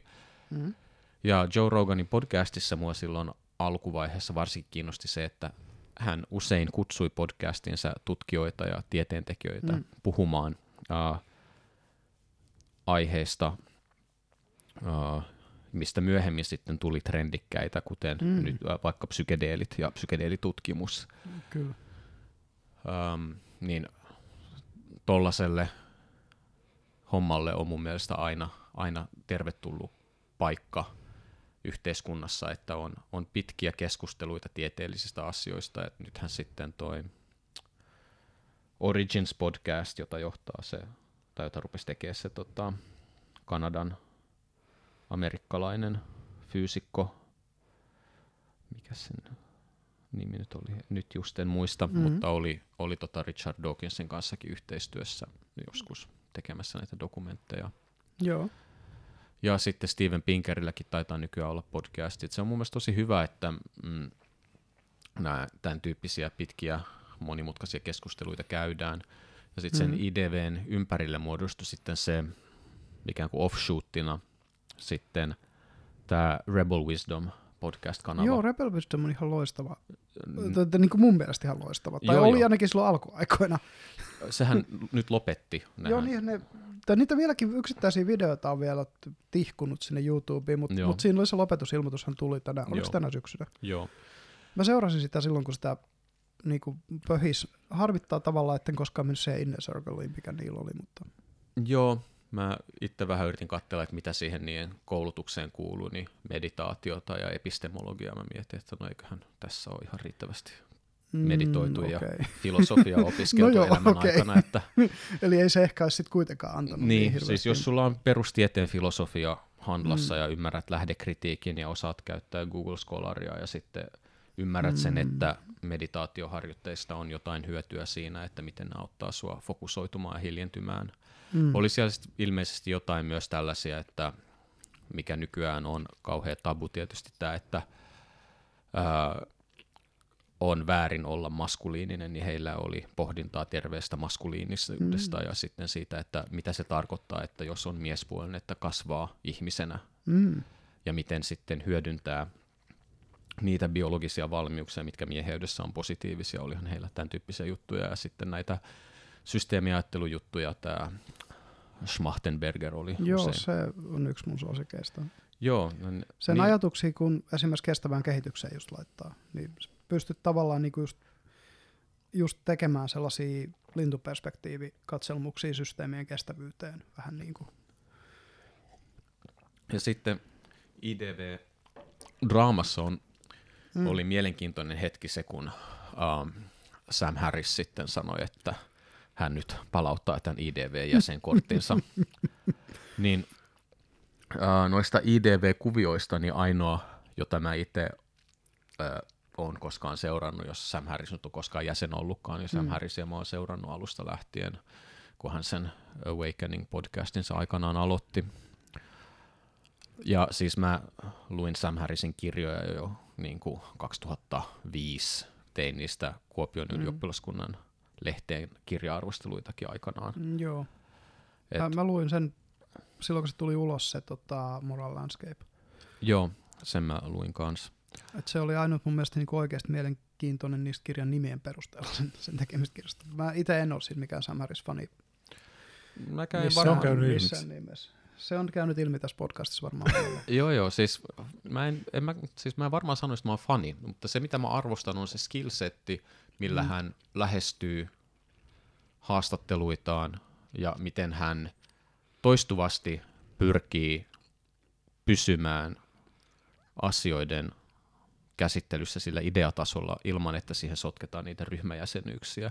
Mm. Ja Sam Harris on yksi varmaan maailman parhaita podcastereita tällä hetkellä tämän ilmiön tai niin kuin tästä näkökulmasta katsottuna. Et näkyvyytensä ja uh, sen perusteella, että hän on onnistunut luomaan itselleen alustan, josta Mm. häntä ei voida potkia pois, Kyllä. missä hän ei missä hänen ei tarvitse tota, palvella yleisöään, hän voi Mm. selvästi niin kuin, ryhmäjäsenyyksistä tai audience capture-ilmiöstä piittaamatta kommentoida ja sanoa ja miettiä, mitä huvittaa. Joo, se on, se on ihan eri, miten sanois, vaikka en pidä hänen ideoistaan, niin toi on sellainen, minkä saavuttaminen on itsessään kunnioitettava Nimenomaan. saavutus. Joo. Nimenomaan. Ja Kyllä. siis en mäkään tiedä, onko mä niin kuin Sam Harrisin henkilökohtaisen näkemysten kanssa mistään samaa mieltä, mutta selvästi Sam on henkilö, jolla on sydän oikealla paikalla kaikesta huolimatta. No joo, voi, voi olla, mutta sitten tietysti joku, joku voi sanoa, että kellä ei ole, mutta niin kuin, No kyllä, tulee muutamia esimerkkejä mieleen, mutta en rupea mustamaalaamaan ketään. Joo. Uh, anyway, siis jos vaikka sä kuinka tavallaan on sydän oikealla paikalla, mutta jos sun ideat vaan on tuhoisia, niin se on vaan sit niinku ikävää. Mm, mitkä Sam Harrisin ideat on tuhoisia? Niin, kerropa meille Antti. Ihan se, että tota, sen koko niin kun toiminta ää, kaivaa perustukset pois länsimaiselta kulttuurilta ja, ja moraalilta. Mm, tarkennatko, että miten hän sen tekee? No, siinä Moral Landscapeissa esimerkiksi se, että sehän on puhtaasti moraalirelativistinen kirja käytännössä. Uh, ajaa, mä oon Et lukenut siis sen se, et- aivan eri näkökulmasta. Et niin kuin mun näkemys siitä oli se, että niitä huippuja on monenlaisia ja niitä on monta ja ne voi olla yhtä hyviä. Et, et niin kuin, sehän on moraalista relativismia, että, että tota, ei ole totuutta hyvyydestä, Mut yhtä sitähän, totuutta hyvyydestä. sitähän Sam Harris mun mielestä ei sano Moral Landscapeissa, Mm? vaan Sam Harris sanoi enemmänkin sitä, että samalla tavalla kuin meillä on painovoima, mikä kertoo meille, että mikä on mm. alaspäin ja mikä on ylöspäin, mm. niin me voidaan hahmottaa erinäköisiä tapoja järjestää yhteiskuntia, missä hyvinvointi tai hyvinvoinnin määrä mm. saavuttaa jonkinnäköisen maksimin. Mm. Ja näitä erinäköisiä tapoja järjestää yhteiskuntia on paljon, mm. mutta koska kyseessä on selvästi sellainen, että alaspäin on sellainen suunta, mikä me voidaan tunnistaa, eli tahallinen kärsimyksen aiheuttaminen mm. oman hyvinvoinnin tai oman ilon vuoksi voidaan mm. määritellä pahuudeksi, on sitten sellainen niin kuin selvä kiintopiste, että okei, tota me ei haluta, miten me päästään mm. tästä poispäin, mm. ja sitten voidaan miettiä erinäköisiä sosiaalisia järjestelmiä, ja sitten jotkut sosiaaliset järjestelmät, kuten vaikka pohjoismaiset hyvinvointivaltiot, maksimoi hyvinvoinnin paremmin kuin käytännössä mikään muu järjestelmä. Tästä me voidaan sitten vetää johtopäätös, että jotta tällainen järjestelmä on mahdollinen, siellä pitää mm. olla joku biologinen ihmisluonto taustalla, mm. ja silloin kun ihmisluontoa kohdellaan hyvin, se kukoistaa, mm. ja sitten voidaan kysyä se, että mikä järjestelmä saa ihmisen kukoistamaan parhaiten, mm-hmm. jolloin sitten me voidaan selvästi niin kuin käytännön ratkaisuilla löytää niitä tapoja, että miten ihmiset voi elää mahdollisimman hyvin, niin mun mielestä on kaikkea muuta kuin moraalirelativismia, ihan vaan se, että siinä on suunta sille, että mistä me halutaan poispäin. Se on hmm? kaikkea muuta kuin relativismi. Jos koska... lukea se uudestaan, koska mä olin niin nuori, kun mä luin sen kuitenkin. Siis kannattaa, mä en, sano, kannattaa. mä en niinkään sano, että iällä, mutta siis ajattelijana nuori silloin, kun mä luin sen. Joo, siis kyllä se kannattaa kerran. lukea uudestaan, jos sun käsitys on se, että se on relativismia, koska mä sanoisin, että se on hmm. nimenomaan moraalirealismia. Okei. Okay. Mä sanoisin, että se on nimenomaan sitä, että se tunnustaa sen, että ihmisluonto on olemassa ja on parempia ja huonompia tapoja olla ihminen. Joo. Ja toinen, mikä Samharissa haittaa, on se, minkä mä näen hyvin narsistisena, että Waking Up with Sam Harris oli se eka podcasti. Mä kuuntelin siitä se eka kahdeksan jaksoa tai sinne päin. Sitten vaan niin kuin jossain vaiheessa se, että miten rakastunut se on omiin ideoihin ja omaan älykkyyteensä, niin kävi häiritsee mua jossain kohti, mutta sekin voi olla mun näkemys ja johtuu siitä, että mulla on valmiiksi jossain määrin negatiivinen näkemys siitä kaverista. No en pysty ottaa tähän kantaa. Mä en muista niitä 80 ekaa jaksoa. Mä oon kuunnellut niitä valikoiden, niitä alkupääjaksoja. Mm. Mutta ainakin nämä viimeisimmät noin sata jaksoa, mitä mä oon kuunnellut, niin ne on ollut hyvin, hyvin maltillisia ja mm-hmm. ystävällisiä ja kuuntelevia ja nimenomaan länsimaista moraalijärjestystä puoltavia nimenomaan tästä näkökulmasta, että hei, jos me mm. verrataan kaikkia näitä yhteiskuntia, mitä meillä maapallolla on, niin mm. niin osa on selvästi ihmiselle haitallisempia paikkoja elää. Se on, se on ihan totta, ja, ja tota, en voi sanoa, että Samaris olisi kategorisesti huono, huono tuota, ää, miten sanoisi, niin kuin, huono ajattelija, mutta ei ehkä, ehkä vaan niin kuin, just toi tollanen, miten se sanoisi, se just sen tavalla tietyllä tavalla rakastuminen omiin ideoihin, mikä on, on se niinku älykkyyden isoin ansa. Musta tuntuu, että Sam Harris astuu siihen. Mä en, en voi tietenkään niin kuin nyt pointata, eteen kun en ole vuosiin enää seurannut kaveria, niin, niin tarkemmin, tarkemmin niitä juttuja mun pitäisi tutustua. Mikä on yksi syy myös, miksi ehkä – on jossain määrin, tässäkin podcastissa vaikka on puhuttu Sam Harrisista ja mulla on ollut hänestä negatiivisia kantoja, mä en pystynyt tämän paremmin niitä perustelemaan, koska nämä on fiiliksiä, mitkä on jäänyt joskus vuosia sitten. No, ystävällinen kehotus. Kannattaa ehkä tarkistaa omaa ajatteluaan tässä kohtaa, niin ei rakastu sitten liikaa omiin ennakkoluuloihinsa. Mm. Sekin on ihan mahdollista ja ehkä, ehkä sitä voisi vois jossain vaiheessa, mutta on niin paljon kaikkea kuunnettavaa, luettavaa, Se on totta. Se on katsottavaa. vaikka mitä. Aloitan vaikka siitä, mistä mä puhuin viimeksi. Itse tuli se, se, sen nimi on Megs Maker, sen naisen. Okay. Se, se, on mielenkiintoinen sen tarina, kun kuuntelin ihan vaan sen puolestakin sitä. Joo, se, se, se, on yksi niistä, mitkä on täysin ilmaisia sillä, että tota, se voi katsoa, kuunnella alusta loppuun. Muistan kyllä kerran ollaan tosi paljon Sam Harrisin puolella. Se kutsui jonkun muslimiopiskelijan sen podcastiin.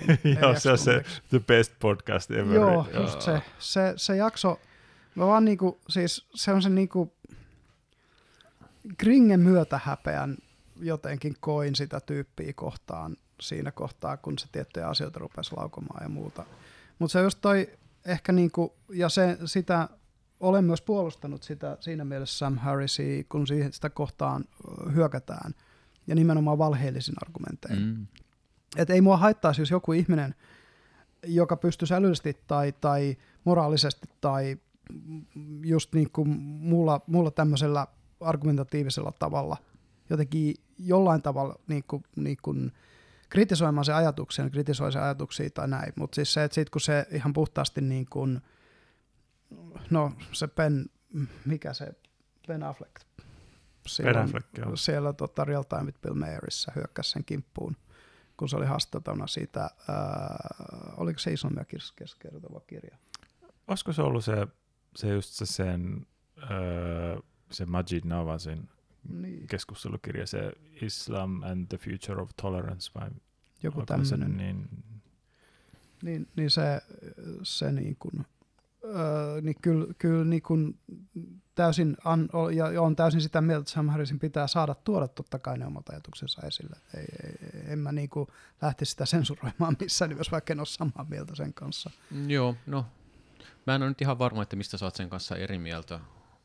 Tää ei nyt avannut sitä, mutta No tietysti ehkä isoin, isoin kysymys, on Sam Harrisin kanssa eri mieltä, on Jumalan olemassaolo. se on niin kuin varmaan se, missä se meidän, meidän isoin, isoin niin kuin kiistakapula olisi. mm, kun mä en ole halunnut käydä niitä keskusteluja tässä podcastissa juurikaan niin kuin muuta kuin aika yleisellä tasolla Jumalasta, koska mä en itsekään käsitä sitä, sitä mä vaan tiedän sen aika pitkälti, että mitä mä oon kokenut. mm, joo, ymmärrän hyvin. Niin. Mä en, mä en halua tuoda niitä pyhi, pyhy, mä en halua profanisoida sitä pyhyyttä tuomalla sitä älylliseen keskusteluun. Selvä, meidän ei tarvi mennä siihen suuntaan. Ja sen takia mä ehkä, mä viimeksi muuten olin väärässä, kun sanoin sulle, että kommunismi ja ateismi on tavallaan, ne tietyllä tavalla on saman uh, umbrella, mutta se on nimenomaan materialismi, josta kommunismi on perinnyt ajatuksensa.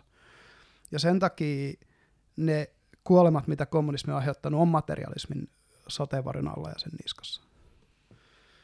mm, Samalla tavalla kuin ö, esimerkiksi jihadistien tai, tai tota, ö, ristiretkeläisten aiheuttamat kuolemat on, ö, on niinku niiden, ö, voisi sanoa uskonnollisen idealismin niskassa, niin Mm. ihan sam- saman vertailun voi vetää. Niin, niin. Ja Sam Harris sanoisi, että kyllä, ihmisten uskomuksilla on väliä. Se olisi sun Kyllä. kanssa sataprosenttisesti samaa mieltä.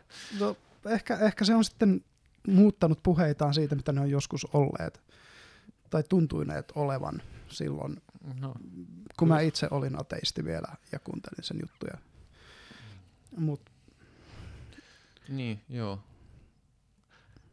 No mä oon jonkinnäköinen ateisti, mä en osaa sitä sen tarkemmin sit sanoa, mutta mm. mä en ole kuitenkaan sellainen reduktionistinen materialisti-ateisti, että mm. Sitten ö, Tajunnan porteilla nimissä podcastissa puhuin näistä asioista vähän enemmän, että jos ne kiinnostaa, niin ne voi tsekkaa sieltä. Ah, mä oon kuunnellut sitä joku se jakson. Mä en ole vissiin sun... Se on se Jakso. viimeisin jakso. Ah, no jakso sitten, 12. sitten en ole. Joo, no sitten on sitä, en ole siihen päässyt. Saakka Joo. en ole päässyt. oliko se se Henry? Ee, Tajunnan porteilla oli tota, kolme Jannua, Kasper ja ketä okay. siinä oli muita. Enpä muista.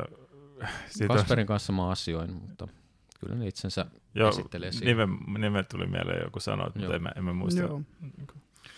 Mutta siinä, Musta siinä on kiva, että Suomessa on podcasteja. Siis yksi syy, miksi tämä podcasti, niin kuin mun puolelta, yksi syy, miksi mä halusin perustaa tämän podcastin, oli nimenomaan se, että kun mä oon niin täysin kyllästynyt siihen, että kaikki media on tosi niin kuin sellaista clickbait-pinta, että siis ideoita käsitellään tosi pinnallisesti ja aika niin kuin yksilmäisesti. Niin, niin just tämä, että, että Suomessa on podcasteja, mutta täälläkään montaa isoa ole. Joo, no, onko meidän suurin podcast tällä hetkellä tota, se Rami Kurimon tota, puheenaihe kenties? Se taisit 23 minuuttia. Niin, että se tai 2-3 minuuttia. Niin, Niin, no molemmat siinä hyvin, mä seuraan niitä molempia kyllä. Joo, mä oon kaksi kolmosta kattonut puheenaihetta, en ole pitkään aikaan kyllä. Joo, Enää, ne, mutta- ne on tota, Kaksi kolmonen on hauska. 2-3 on hauska. Uh, Se on silleen humoristinen. Ne on taitavia esiintyjä ne jätkät. Joo, on, Toinen on. niistä asuu tuossa vastapäätä, mutta me äänitetään by the way. Arto Koskelo näkyy aina tässä pyörimässä. Sun Joo. pitää nykästä hihasta ensi kerran, kun näet. Ja... Pyytää vieraan. Mä Ei me äänitellään, mutta tässä podcastin sun naapurissa. ehkä, ehkä me, vielä, vielä niin kuin me ei ollut niin isoja, että se ehkä meitä tunnistaisi. Mm. mm. Mutta joo, siis siinä mm. uh, puheenaihe-podcastissa niin ne jantterit, niin ne on tosi hyvin uh, valmistautunut niihin ja mm-hmm. niillä on selvästi sellainen uh, pyrkimys kuunnella. Mm ja ne antaa paljon tilaa niiden ö, asiantuntijavieraille ö, puhua asioista yksityiskohtaisesti. Et, et sen tyyppistä ö, mediatoimintaa on, on mukava nähdä, että et se Ylellä oli joskus se Yle Puhe-kanava, mm-hmm. mä en tiedä onko sitä enää olemassa edes, ja sitten siellä oli näitä keskusteluohjelmia, jossa oli mm-hmm. noin tunti aikaa puhua mm-hmm. jutuista, ja se, sekin oli ihan kiva, että on ollut useammassa Ylen tota, radio-ohjelmassa. Se on yleensä ollut puolitoista tuntia materiaalia, josta ne sitten saksii noin 45 minuuttia hyvää materiaalia mm. siihen. Et se on, se on myös sitten, että hyvä kysymys, että pitäisikö podcastia myös toimittaa. Se ei välttämättä huono ratkaisu. Mä ymmärrän mm. kyllä sen niin kuin free flow ja free formin ja sillekin mm. on omat argumenttinsa, mutta sitten hyvä toimittaminen on myös, myös taitokavalkaadi, mitä, mm-hmm. mitä olisi myös kiva nähdä enemmän. Et mm-hmm. Kovasti toivon, että ne Ylen parhaat toimittajat niin edelleen jatkaa työtään ja pyrkii, pyrkii sitten tuottamaan toimitettua sisältöä, jos ei muuten, niin vaikka, vaikka sitten podcastien muodossa.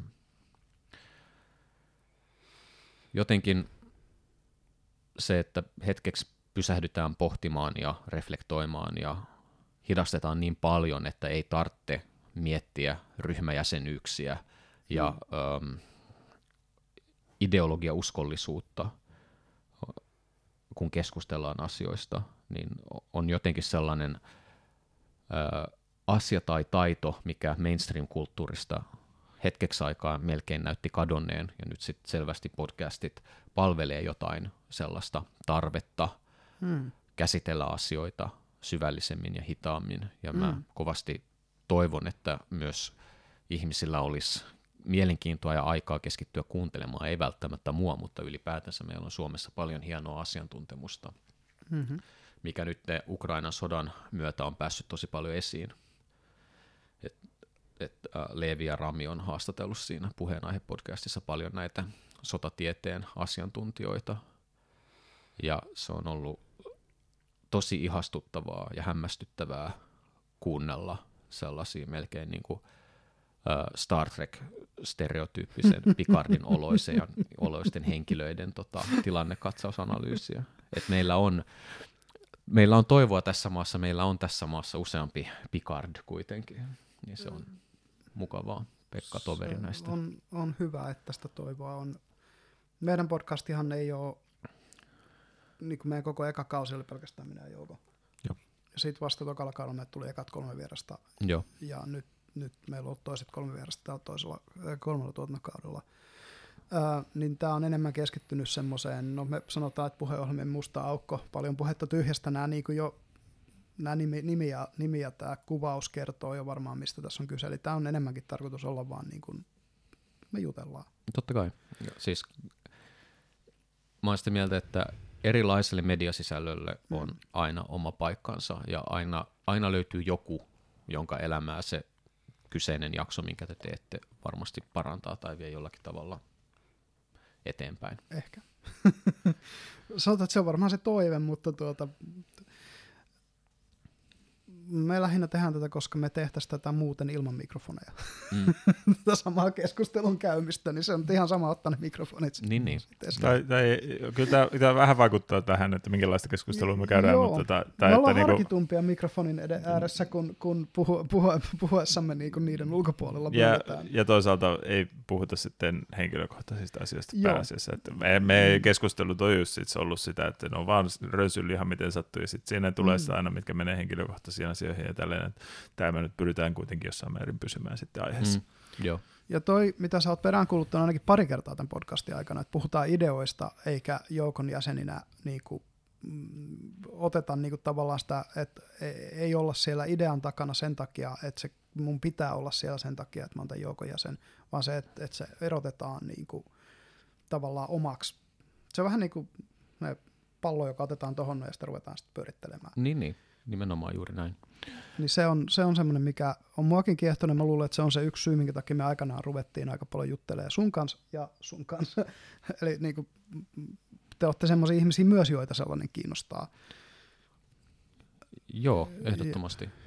Ja kuten sanoin, sitä on ehkä, ehkä liian vähän nykymaailmassa. Tota, Kerro. oltaisikohan mä tää sivujonne tai juonne saatu tietynlaiseen päätökseen. Mulla olisi yksi juttu, mistä mä haluaisin ehkä vähän kysyä. Joo. Se kun mainitsit tuossa ihan, ihan alussa silloin, että sä olit sitä pokerin tota, päätöksentekoa tutkinut. Mä oon vähän pelaillut pokeria netissä ja sitten käynyt livelläkin noissa, noissa tota, y, mikä se nyt onkaan, veikkauksen, veikkauksen mestoilla, niin onks, tai onko sä, onko sä yleensäkin pelannut pokeria?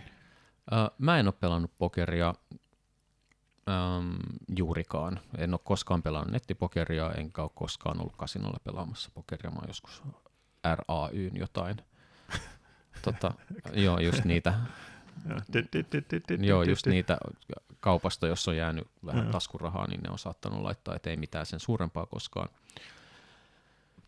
Mutta äh, mun äh, pitkäaikaisin kollegani Jussi Palomäki, jonka kanssa on käytännössä työskennellyt koko tutkijan urani, niin hän, hän oli tota intohimoinen pokerin pelaaja, kun me aloitettiin nettipokerin pelaaja. Ja oli useammat vuokrarahat kyllä tienannut nettipokerilla, että tämä oli silloin 2000-luvun alkupuolella, 2010 me ruvettiin tekemään niitä tutkimuksia, mutta Jussi oli siis ollut pelannut Mm. siinä, siihen mennessä useamman vuoden. Terveiset vaan Jussille. Pelas ilmeisesti silloin nettipokerin kulta-aikana, kun oli kaikki nämä amerikkalaiset löysi ne raha, rahan nyörineen siellä mukana. Kyllä joo, just sitä aikaa hän Mm. silloin pelaili. Niin, niin, niin meillä olisi hyvä tiimi Jussin kanssa, koska Jussi ymmärsi pokeripeliä niin kuin sisältäpäin. Mä taas olin täysin neutraali tutkija. Mulla ei ollut niin kuin, omaa lehmää ajassa, mulla ei ollut mitään halua löytää tätä tutkimustulosta tai tota tutkimustulosta. Jussi taas, koska se halusi löytää jotain tiettyjä tuloksia, niin se oli etu, koska se pystyi muodostamaan hypoteeseja, että miten ne mekanismit saattaisi mennä. Mm. Ja sitten sit se tasapaino oli silleen, että sitten jos Jussi rupesi astuu yli sen niin kuin tutkijan objektiivisuuden, mä pystyn aina sanoa, että sä et pysty tekemään tuota johtopäätöstä, sä et pysty tekemään tuota johtopäätöstä. Ja se dynamiikka toimi hyvin. Ja Mm.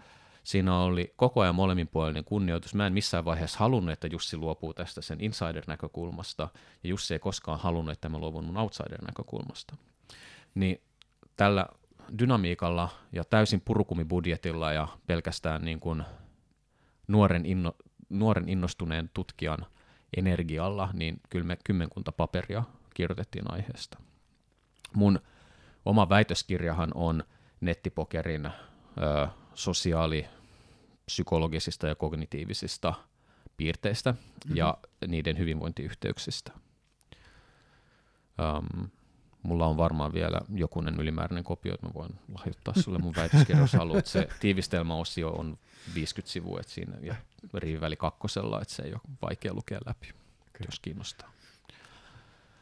Niin sua varmaan siis kiinnostaa, että mitä me löydettiin. Niin, tai onko mitään semmoisia huomioita tai, tai, tota, tai niin, no tuleeko sulle mikään, mitään sellaista mieleen, mitä voisi niinku, no mikä voisi kiinnostaa just esimerkiksi pokerin pelaajaa tai, Niin. tai ihan mu- muuten vaankin ihmisiä. Niin, no tosissaan niitä julkaisuja on kolmen väitöskirjan verran. Mä pystyn Twitter-viestissä summaamaan jokaisen varmaan alle lauseella, mutta mukavempi varmaan ehkä mennä vähän niin kuin kronologisessa järjestyksessä, että mitä tapahtuu. Me aloitettiin tekemällä laadullinen tutkimus. Me kerättiin pokerin pelaajilta 60 tarinaa, minkä ne sai itse kirjoittaa, ja ne tarinat oli semmoisen niin kappaleen mitasta noin sivun mittaan. Ja sitten me värikoodattiin ja analysoitiin kaikki kohdat niistä tarinoista, missä ja me pyydettiin ihmisiä kertomaan tarina siitä, kun ne on hävinnyt itselleen merkittävän summan rahaa. Me ei käytetty silloin sanaa tilttaaminen tai mitään muutakaan pokeriargonia. Me annettiin ohjeet, että niin kuin kuvaile tilannetta, kun menetit suuren summan rahaa, mitä tapahtui ja mitä tunteita koit. Niin näistä 60 tarinasta, niin sitten kun ne kaikki luki, niin sieltä abstrahoitu ulos sellainen tapahtumakulku. yhdestäkään yksittäisestä tarinasta sitä tapahtumakulkua ei pystynyt hahmottamaan, mutta kun luki kaikki, niin sieltä nousi sellainen kaava esiin, missä tota, ihmiset kuvaili tällaista tilannetta, kun ne tilttaa. Eli ja tilttaaminen on sit sitä, että tulee apinaraivokohtaus, öö, muisti pimenee, todennäköisesti rikkoo jotain tavaroita tai huutaa lujaa tai saa ylipäätänsä sellaisen niin kuin, menee sellaiseen tilaan, missä järkevien päätösten tekeminen ei ole enää mahdollista. Tämä ehkä tarkennan vielä tuota jargonia, miten toisaalta yleensä puhutaan kanssa tilttaamisessa, on se, että ei se välttämättä edes mene tuohon, että se tulisi sellainen niin kuin raivokohtaus, mutta että se sitten jää just tolle, että sä et pysty enää sitten objektiivisesti tekemään niitä pokerissa niitä päätöksiä. Sulle, sulle jää se, se emotionaalinen tila siitä, siitä häviöstä, ja sitä kautta, jos sä jatkat pelaamista, niin sä teet tavallaan huonompia ja huonompia päätöksiä. Joo, me huomattiin siis, että on kahdenlaista, ää, tai on ikään kuin yksi emootio siellä taustalla, mutta se kehityskulku voi tapahtua kahdella tavalla. Se voi olla yksi merkittävä häviö, joka sen triggeröi, tai sitten se voi olla sarja huonoja tai lopputuloksia, vaikka olisi ikään kuin pelannut ää, oikein ää, todennäköisyyden, niin, todennäköisyyksien mukaan, ja siitä huolimatta ei ole sitten tullut niitä voittoja, mitä olisi noin niin kuin tilastotieteellisesti ikään kuin lainausmerkeissä pitänyt tulla.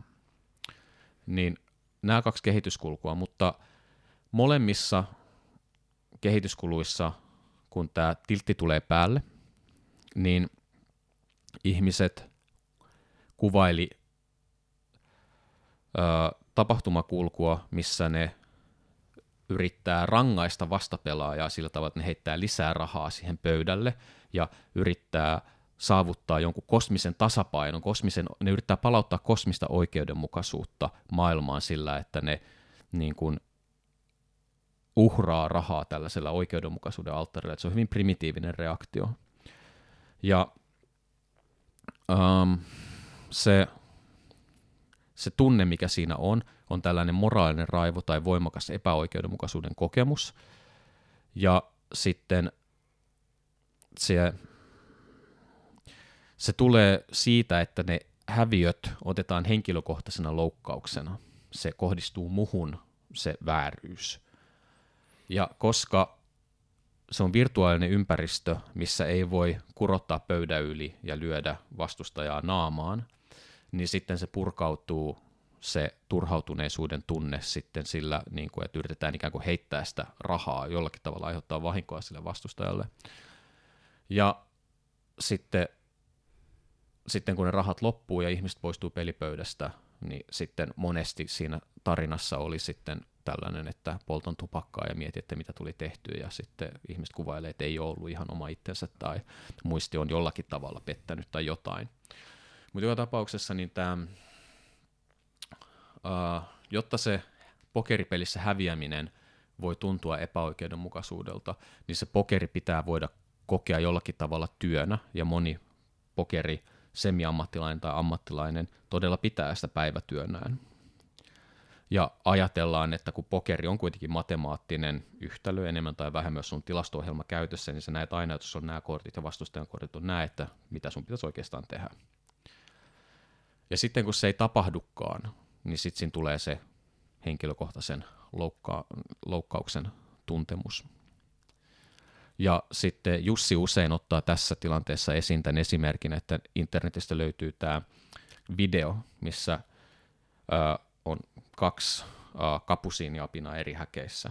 molemmille annetaan kurkkua, kurkku kelpaa ja kurkkua syödään, ei mitään hätää.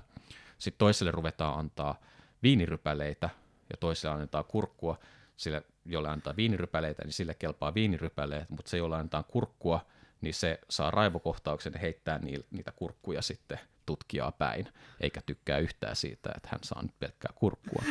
Eli Jussi vetää ihan suorat sitten leikkimielisesti tietysti niin yhtäläisyysviivat ihmisen ja kapusin ja apina vai mikä sen olikaan siellä häkissä niin välille. Mutta joka tapauksessa tämä oli meidän eka paperi ja siinä me sitten niinku pohdittiin pokeria ikään kuin tällaisen kapitalistisen markkinatalousyhteiskunnan jonkinnäköisenä irvikuvana.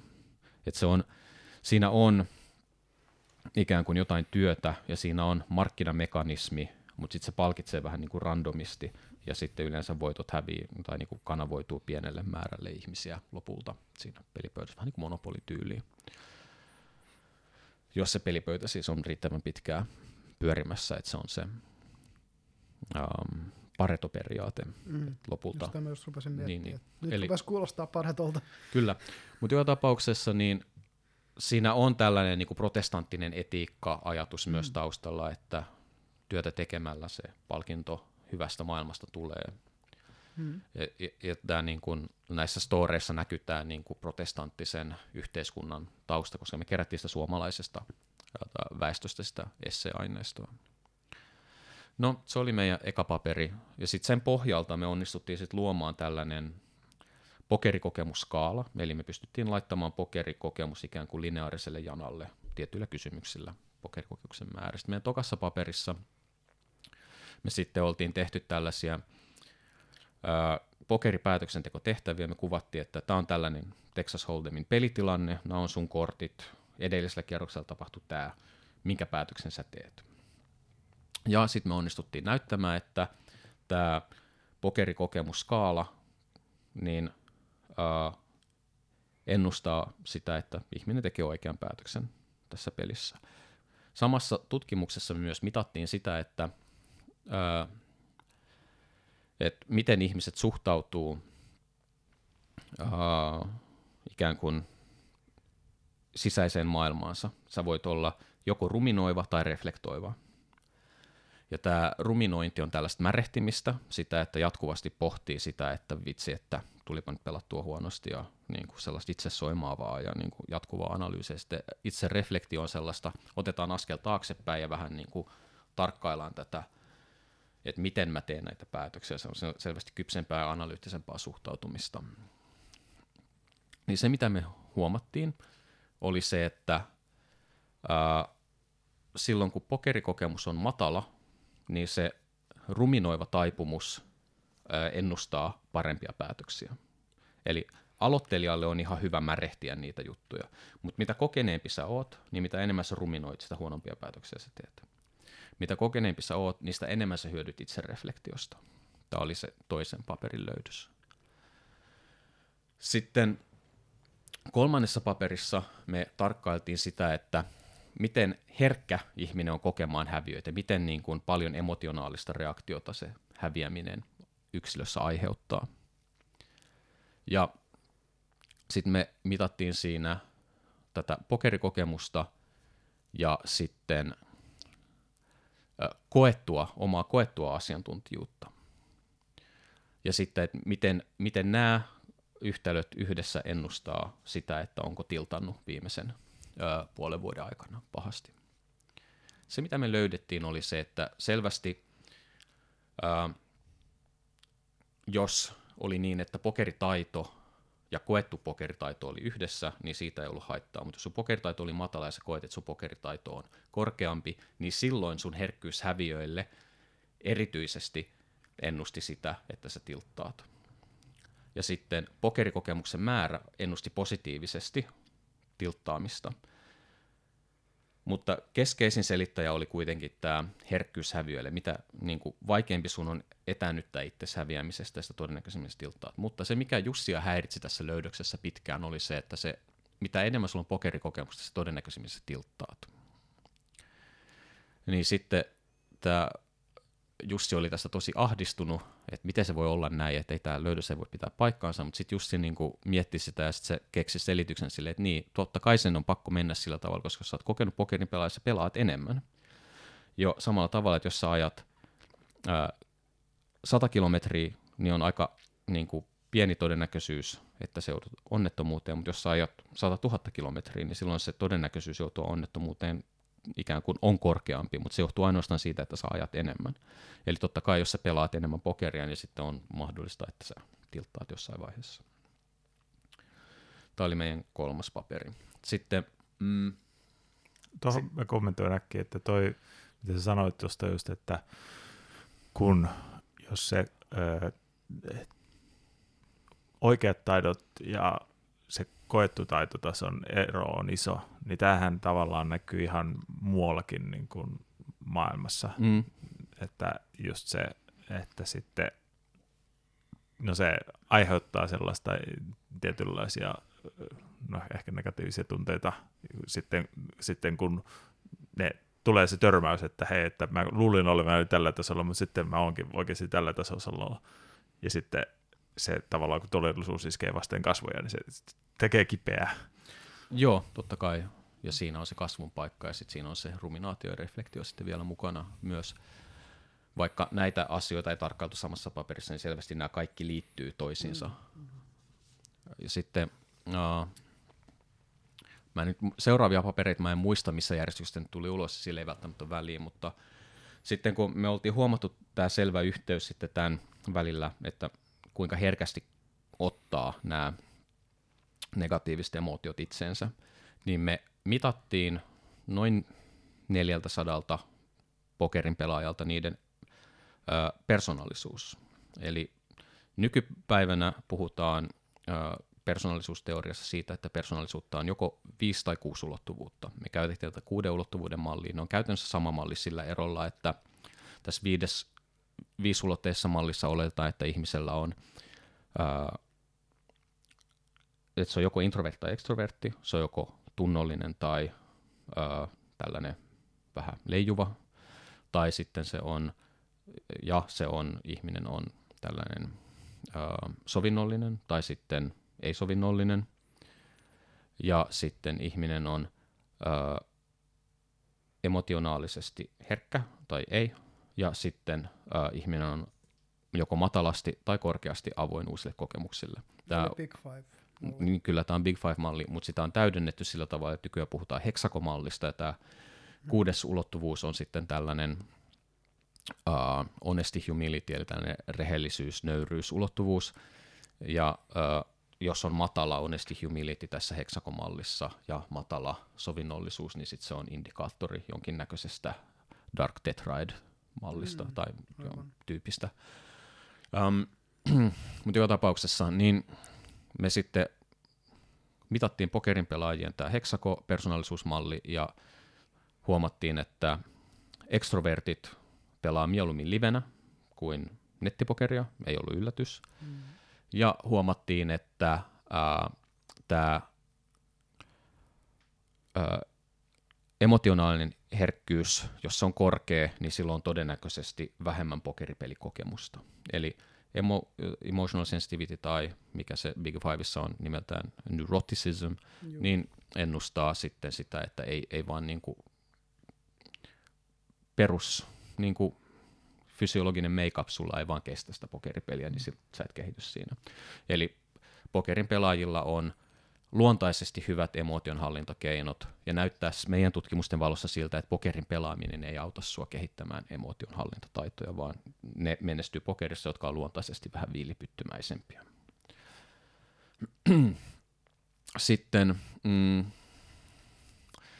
sitten me ruvettiin miettimään sitä, että toi oli mun väitöskirjan yksi paperi. Sitten me ruvettiin miettimään sitä, että ok, että sitten pokerin pelaajat kokee tämän pokeripelin ikään kuin työnä, ja sitten ö, meillä rupesi olemaan aineistoa, joka oli kerääntynyt niin kuin muun aineiston kerran sivutuotteena, että me oltiin mitattu kaikkea, että onko pokerin pelaaja, kokeeko se olevansa irrallinen yhteiskunnasta, kokeeko se, onko pokerin pelaajat jotenkin ö, ene, herkempiä psykopatologioille ja muuta sellaista.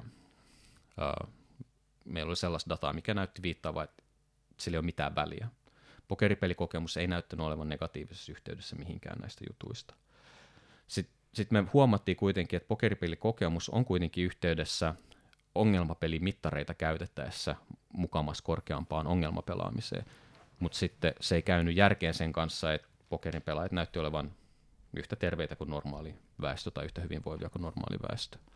Sitten me kirjoitettiin siitä paperi ja sitten todettiin, että tämä, nämä on, yleisimmät ongelmapelaamismittarit, mitä kliinisessä työssä käytetään, niin ne on liian herkkiä, niistä tulee false positiiveja pokerin pelaajien kohdalla siinä, että se labeloi ihmiset ongelmapelaajiksi, vaikka ne ei ole. Ja ö, saatiin tästä parhaan paperin palkinto. Ja sen, on, sen paperin on noterannut joku kanadalainen ongelmapelaamiseen keskittynyt säätiö. Ja se viimeisin, mitä mä tarkistin, niin se on saattanut vaikuttaa DSM-5 ongelmapelaamismäärittelyihin. Eli DSM on tämä tota, Diagnostic and Statistical Manual for, Jep. eli siis lääketieteellinen diagnostinen työkalu. Kyllä. Niin se oli sitten yksi paperi. Sitten yksi paperi oli sellainen, että ok, että pokerin pelaajat on normaaleja ja terveitä ihmisiä.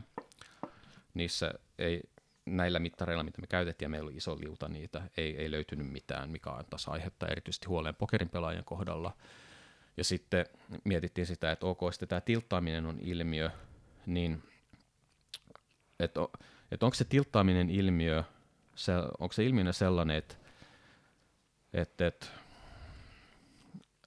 tai niin kuin tapahtuisiko se tilttaamista varsinaisesti, jos sä pelaisit reilua peliä niin kuin vääristymättömän pelikoneen kanssa esimerkiksi. Mm.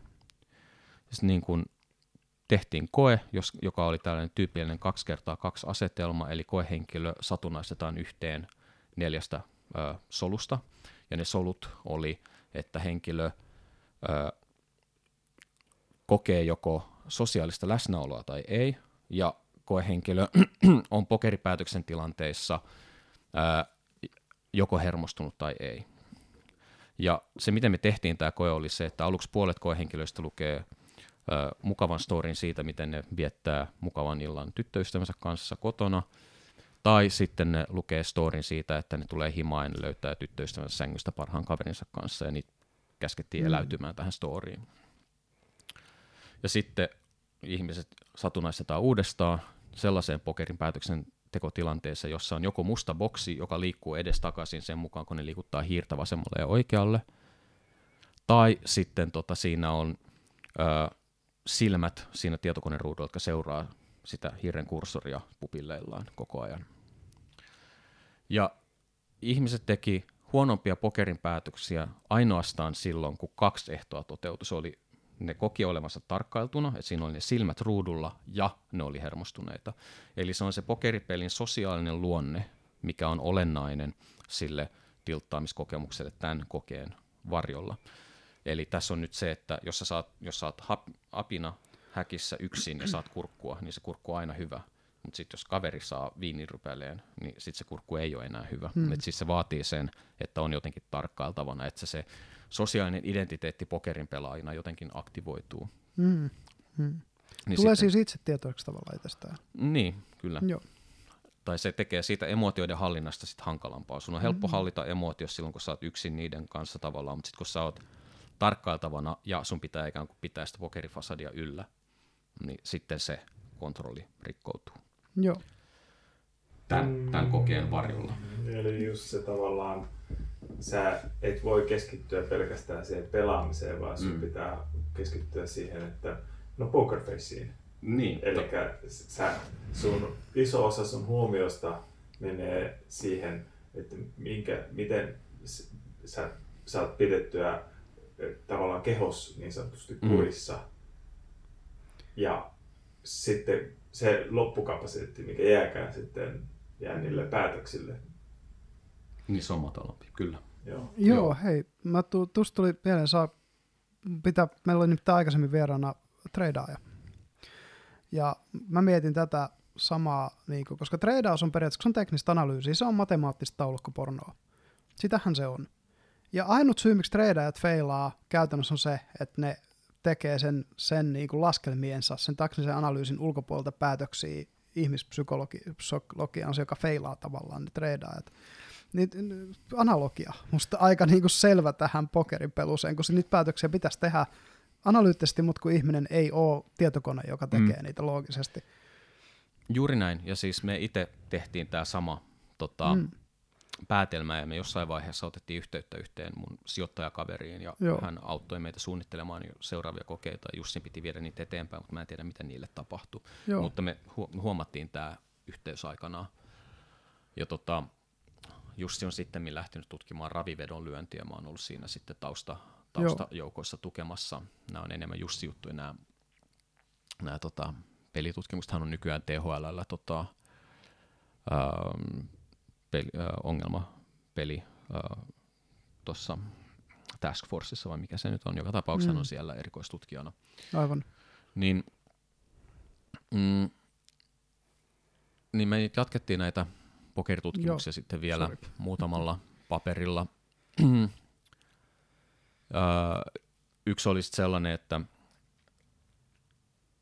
me suunniteltiin Jussin kanssa koe, jossa on realistisen näköinen pokeripöytä, animoitiin se, ja sitten laitettiin avatarit siihen pokeripelin tota, tai pokeripöydän ympärille, ja randomoitiin koehenkilöt joko sellaiseen ryhmään, missä oli puhtaasti miespuolisia tai puhtaasti naispuolisia avatareita tai sekaryhmä. Ja silloin kun miehet, miespuoliset koehenkilöt pelas ää, naisia vastaan tai naisavatareita vastaan, niin ne bluffas enemmän. Ne teki toisin sanoen että omalla tavallaan ehkä epärationaalisempia päätöksiä, että se matematiikka unohtui, jos nais oli naisavatarin miesavatarin sijaan. Et se, oli, se oli yksi tollainen löydös. Mm. Mm. Ton jos yhdistää siihen, että eikö naisilla ole keskimäärin isompi agreeableness jollain standard deviationilla ja isompi neuroottisuus jollain standard deviationilla tässä Big Fiveissa. On jo. Niin sit jos, jos ihmisillä tulee se intuitiivinen kokemus siitä, että kun ne on naisten kanssa tekemisissä, naiset riskeeraa vähemmän. Se voi olla. Niin sitten sit miehet olettaa siinä naisavataarien kohdalla, että ne riskeeraa vähemmän. Ja sen takia ne bluffaa enemmän. Voisiko tämmöinen, onko tuossa mitään järkeä tämmöisessä? me ei sitä niin kuin mekanismia lähdetty enää jahtaamaan auki, että se olisi vaatinut lisäkokeita. Tämä oli mm. yhden, yhden kokeen paperi, löytyy ilmaiseksi kyllä, jos haluaa. Mm. Mutta se, mikä tässä on kuitenkin taustalla pointtina, on se, että pelkästään ne ulkonäölliset piirteet avatarissa oli sellaista, että ne sai miespuolisen ihmisen käyttäytymisen muuttumaan. Ethän se tiedä, että kuka siellä mm. avatarin takana oikeasti on, mm. onko se mies vai naispuolinen. Mm. Ja sitten totta kai kekseliäs nettipokerin pelaaja voi käyttää tätä ominaisuutta hyväkseen, jos se on sellainen pokeripöytä, jossa voi itse valita avatarinsa sukupuolen. Sillä, sillä on merkitystä, että miltä näyttää pokeripöydässä jopa virtuaaliympäristössä, vaikka ei pitäisi olla. Tai no jos ajattelee näitä nettipokereita esimerkiksi, vaikka niissä ei välttämättä voi valita avataria, mutta siinähän on toisaalta sit sun nimi mm. voi olla kenties naiselliseen viittaava. Mm. Ja sitten niihin usein saa jonkinlaisen kuvan myös siihen, tai niin kuin ikonin. Ja jos senkin valitsee sitten, mitkä olisi ne, tavallaan sellaisia, just, mitkä saa, viittaisivat siihen, että sä oot nainen. Mm. Niin että tavallaan sitten tuota pystyisi hyödyntämään ehkä Kyllä. sitä kautta. Silloin sua vastaan bluffataan enemmän. Joo, ja se on jännää muuten, tota, sit jos mennään tähän gamerkulttuuriin, että naisnikillä pelaaminen selkeästi naisellisella nikillä pelaaminen jossain räiskintäpeleissä tekee susta targetin. Mm. Sekä verbaaliselle että myös niin kuin pelin sisäiselle niin kuin abuselle. Joo, joo. No se on, että monet, tai en tiedä kuinka moni, mutta ainakin jotkut naiset tekevät sitä, että ne on tämmöisen äänimodulaattorin, Joo. Kyllä. että kun pelaa nettipeleissä, että ne kuulostaa sitten mieheltä. No se on ihan fiksua. Joo, ennen vanhaan oli helppo pelata, kun ei ollut äänichatteja. Mm. Niin sit vaan valitsit nikin oikein, niin ei kukaan arvannut, että sä oot nainen tai mies. Mm, joo. Että tota, mut se joo, äänichatit muutti varmaan tota kulttuuria vielä lisää. Joo, joo. Mä en ole itse, en ole pelannut nettipelejä varmaan sitten 19-vuotiaana. Mä en mm. ole koskaan lähtenyt siihen maailmaan mukaan ulkopuolisena semitarkkailijana. Kolme, neljä vuotiaana lopetin itse niiden pelaamisen. Joo, joo. Mutta sitten äh, sit meillä oli vielä yksi paperi, missä me tarkasteltiin mm. sitten sitä, että ähm, äh, millä tavalla henkilöt, joilla on näitä Dark Triad tai Dark Tetrad piirteitä, niin miten ne pelaa pokeria, niin myös ne bluffaa enemmän. Se oli kans... Joo, siis Dark Triadhan on sosiopatia, psykopatia, narsismi. Öö, psykopatia, makkiavellismi, ah, niin narsismi, onkin, ja joo. sitten Dark Tetrad on sitten sadismi siihen vielä. Sadismi, okei. Okay. No mä mietin, mä Tetradia ei ole koskaan ennen kuullut. Se on, se on viimeisen parin vuoden aikana joo. tapahtunut kehitys. Eli ei, ne ei ole vielä valunut populaaritieteeseen, ei, joten ei mä en vielä. ole kuullut niistä.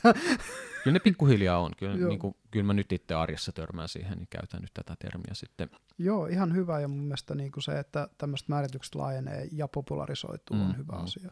Joo. Jep. Niin se on machiavellinismi, joo, joo. tosiaan se kolmas. Joo, kyllä, joo kyllä. tosissaan. On, on, on näitä psykopatiapiirteitäkin tutkinut kolmen neljän mm. paperin verran, että kaikkea tullut tehtyä. Mutta joo, niin se oli sitten yksi, yksi tällainen löydös. Totta kai ne paperit on monimutkaisempia ja teknisempiä, mm. niissä on mm. tota, tällaisia path dependent decision tree analyysejä, on, on vähän matematiikkaa, että Jussi kävi silloin noita tota, Bayesiläisiä laskukaavoja läpi näitä varten ja kaikkea. Et, mutta nämä on ihan niinku vapaasti saatavilla kyllä netistä. Um, Sitten sit meillä oli yksi sellainen paperi, meidän yksi viimeisimpiä pokeripapereita, joka tuli ulos 2019, niin siinä me sitten tutkittiin pokeripelaamisen yhteyttä sitten tällaisiin tota, hyvinvointimittareihin, WHOn mm. hyvinvointimittareihin, ja löydettiin, että tällainen intohimoinen passion-based äh, pokerin pelaaminen oli yhteydessä sitten kohonneeseen hyvinvointiin. Et sitä tarkasteltiin. Se nyt ei ollut mikään kauhean niin kuin hämmästyttävä löydös, mutta se oli ihan hauska pikkupaperi aikanaan, mikä tehtiin. Mutta siinä, siinä sitä on aika paljon. Mm. Ja, mm. Joo, on se toi, toi viimeinen, että on se vähän niin kuin varmaan, että mitä tahansa sä teet, jos sä nautit, niin kyllä se lisää sun hyvinvointia. Tai, tai siis vasta päinvastaisesti, että jos sä teet jotain työksessä ja sä et nauti siitä, niin se vähentää sun hyvinvointia. Joo, mutta siis sehän sehän olisi tavallaan voinut mennä toisinkin päin, että intohimoiset pokerin pelaajat, joilla on tällainen niin kuin intohimoinen suhde siihen peliin, niin että ne, se intohimo vie ni, niitä kohti turmiota, että se voisi olla tällainen mm. niin kuin kristillinen tarina, mikä sieltä aineistosta olisi voinut tulla esiin, mutta ei, ei tullut esimerkiksi.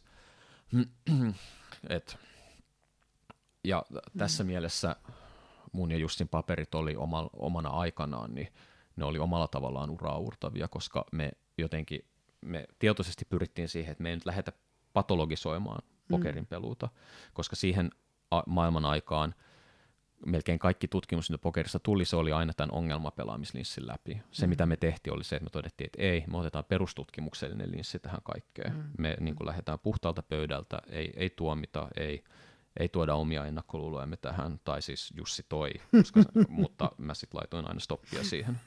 Kyllä, kyllä mutta siis sitä Jussi myös halusi, että se oli, niin, se oli kyllä. Niin kuin oikein, oikein toimiva yhteistyö.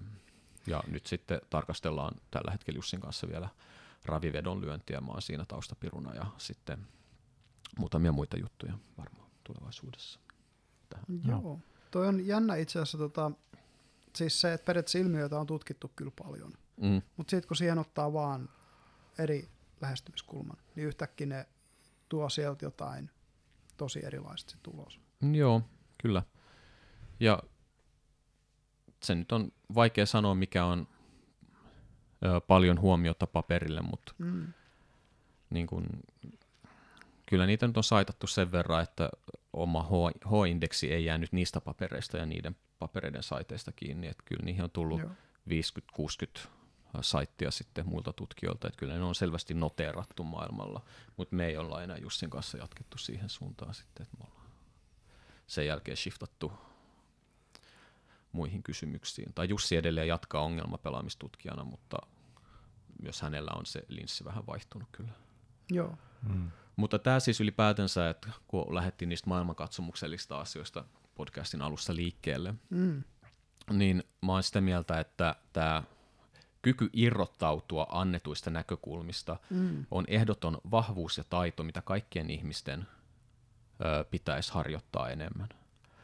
Mm. Et siis se, ja sanoisin näin, että myös monille niin kuin mun kollegoille niin tutkimusmaailmassa olisi hyvä niin kuin irrottautua erinäköisistä linsseistä, että yhteiskuntatieteet on tällä hetkellä, miten sen ystävällisesti sanoisi, ongelmallisia sen suhteen, että ne on naimisissa hyvin voimakkaasti sellaisten tota, näkökulmien ja linssien kanssa, jotka ei ihan oikeasti lopulta kestä ö, huolellista tarkastelua sitten, kun mennään tarkastelemaan eri, eri viitekehysten taustaoletuksia. No mä mietin tätä, heti tuli mieleen kriittinen teoria itselleni.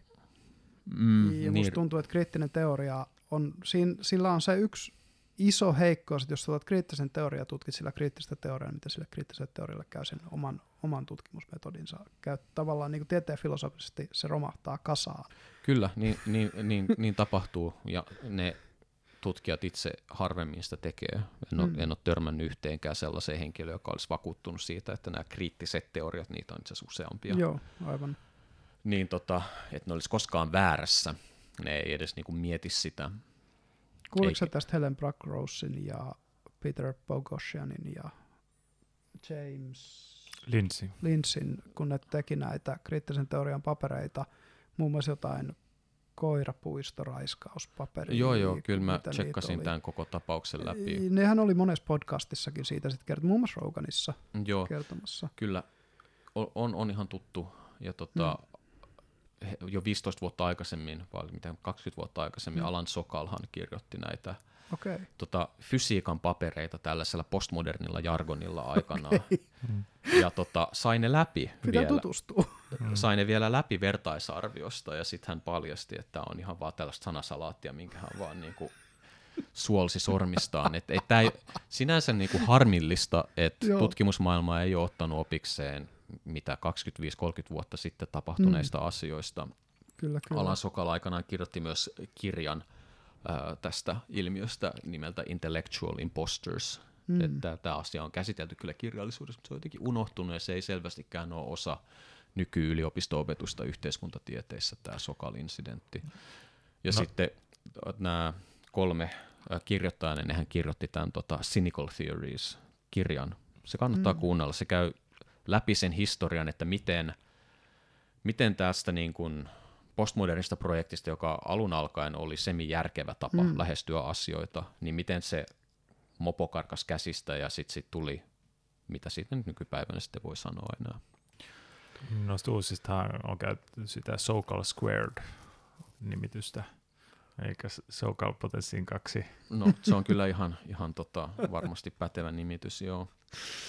Ai, ai, Mutta siis se, mikä tässä on niinku älytöntä tässä tilanteessa Mm. mm. noin niinku yhteiskuntatieteellinen näkökulmasta on se, että nämä laadulliset menetelmät, tekstianalyysi, mm. puheen muuttaminen tekstiksi ja sitten sen tekstin purkaminen osiin sillä tavalla, että miten siinä tapahtuu vuorottelua ja mikrovallan käyttöä ja muuta sellaista,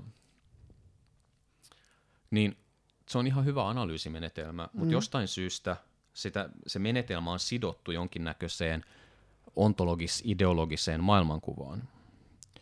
Ja ikään kuin sitten kun sitä menetelmää opetetaan, niin sen sivutuotteena tulee paljon sellaisia turhia lisäoletuksia, mitä ei tarvii. Mm.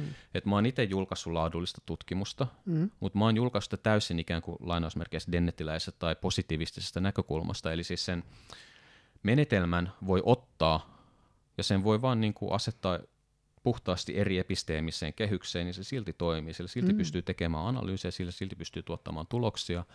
Et mä oon, tota mun viimeisin uh, iso paperi, mikä tuli vähän aikaa sitten painosta, se oli käsittely hoitorobottien moraalipsykologiaa, mm. niin siinä oli antropologinen kenttätyö, Joo. laadullinen analyysi toisin sanoen, ja viisi koetta, missä oli siis ihmisiä tuotu laboratorioon. Mm. Ne pystyy yhdist- yhdistämään ne, mutta tällä hetkellä se tilanne on niin polarisoitunut, että ajatellaan, että jos ihminen tekee kvantitatiivista tai määrällistä yhteiskuntatiedettä, niin sitten se on niin kuin viittavaille natsi. Mm. Ja sitten jos hän tekee laadullista tutkimusta, hän on empaattinen, ymmärtävä ja rakastava, mm. hyvä ihminen, joka taistelee oikeudenmukaisuuden puolesta. Vaikka ei näillä menetelmillä sinänsä Niin, ole niinku mitään niin. tekemistä minkäännäköisen ideologian kanssa. Et mullakin kaikki koehenkilöt, jotka tulee laboratorioon, niille annetaan informoitu suostumus, mm. kerrotaan kuinka paljon stressiä tämä aiheuttaa, miten pitkää tämä mm-hmm. kestää ja koska tahansa saa keskeyttää ja me ollaan suunniteltu meidän kokeet sillä tavalla, että kenenkään ei kosketa. Me ollaan mm. suunniteltu kokeet sillä tavalla, että niin kuin ihmisen sukupuolella ei ole mitään merkitystä mm. ja niin edespäin. Kaikkia kohdellaan täysin niin kuin, ikään kuin vaan olentoina. Teillä on niin proseduuri, jota te noudatatte mm. kaikkien kohdalla ja näin. Tota, ei vaan, siitä tieteen nykytilasta niin kuin sanoin, kun aloittiin siitä nyt juttelee, siis se, että, että kun just toi ää, erotus, että meillä on tiede, joka on metodi, joka on työkalu, mm. eikö vaan? Kyllä. Sitten meillä on tieteellinen institutionaalinen kulttuuri, tai miksi sä haluat sitä kutsua. Tieteen mythokseksi on sitä myös kutsunut joskus. Ää, se ei ehkä on niin yhtenäinen, että se muodostaisi mythoksen, mutta tota, periaatteessa kuitenkin ymmärrät, mitä tarkoitan, jos mä käytän tällaista termiä. Et se, mikä on sovinnaista, ei välttämättä olekaan sit kaikki, mitä sillä metodilla voidaan tehdä, tehdä niin tota, se, se, että, että miten sanoisit, että niin paljon, että mitä enemmän tämä kulttuuri erkanee siitä työkalusta, niin sehän heikentää käytännössä vääjäämättä tiedettä, eikö vaan? Joo, tai siis tämä tieteen mythos tai tieteen ehkä jonkinnäköinen ideaali, se on vielä mm. niin kuin yksi juttu. Sitten meillä on tällainen aktivismikulttuuri, mikä on nyt sitten pesiytynyt myös tiedeinstituutioihin, ja se on myös sitten vielä oma asiansa. Mä melkein sanoisin, että se on sitä tieteen mythosta tai tieteen ideaalia vastaankin mm. nykypäivänä, ei, tai ei edes usko sellaiseen. Mun, mun vastaukseni on vaan se, että kyseessä on ihmiset, jotka ei itse osaa tilastotiedettä ja kokea alemuuden tunnetta siitä, ja sen takia sitten vastustaa jotain, mitä ei edes itse ymmärrä vastustavansa, että siitä siinä on enemmän kyse osaamattomuudesta ja pelosta. Mm-hmm. Mutta siis se, että tämä tieteen ideaali sitten, eli jos ajatellaan, että tieteen metodia puhtaasti seuraamalla, niin päästään mm. hyviin lopputuloksiin, niin sanoisin, että siis se ideaali pitää paikkansa, mutta ongelma on se, että sitä työkalua käyttää savanniapinot. Ja savanniapinoilla on aina erinäköisiä motiiveja mm, työnsä mm. taustalla, ja sitten, sitten niin kuin tämän ää, ideologisen kulttuuriympäristön lisäksi sitten on vielä nämä tällaiset hallinnolliset rakenteet, insentiivit, jotka ei tue tällä hetkellä sen tieteen ideaalin toteutumista. Et mm-hmm. monia,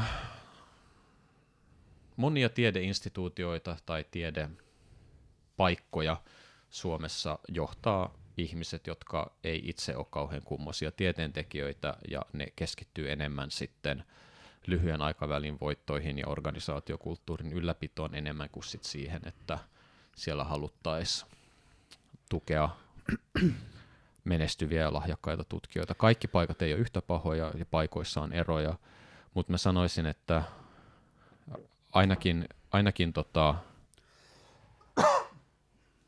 ainakin ihmistieteiden puolella laajasti ilmastuna on, on paikkoja, missä tämä tilanne on pahempi kuin toisissa paikoissa en yksilöi nyt mitään tiettyjä laitoksia ymmärrettävistä Joo, syistä. ymmärrettävistä syistä. Tota.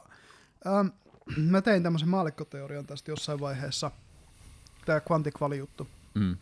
Että niinku, äh, ihmiset, jotka on jossain määrin vasemmistolaisia, ne tykkää äh, kielestä ja laadullisista jutuista, ja, ja niin kun, myös niitä vetää poliittinen valta puoleensa oikeastaan ihmiset tykkää numeroista, konkreettisista jutuista, taulukoista, kvantitatiivisista, mitattavista jutuista, ja niitä vetää taloudellinen valta puoleensa.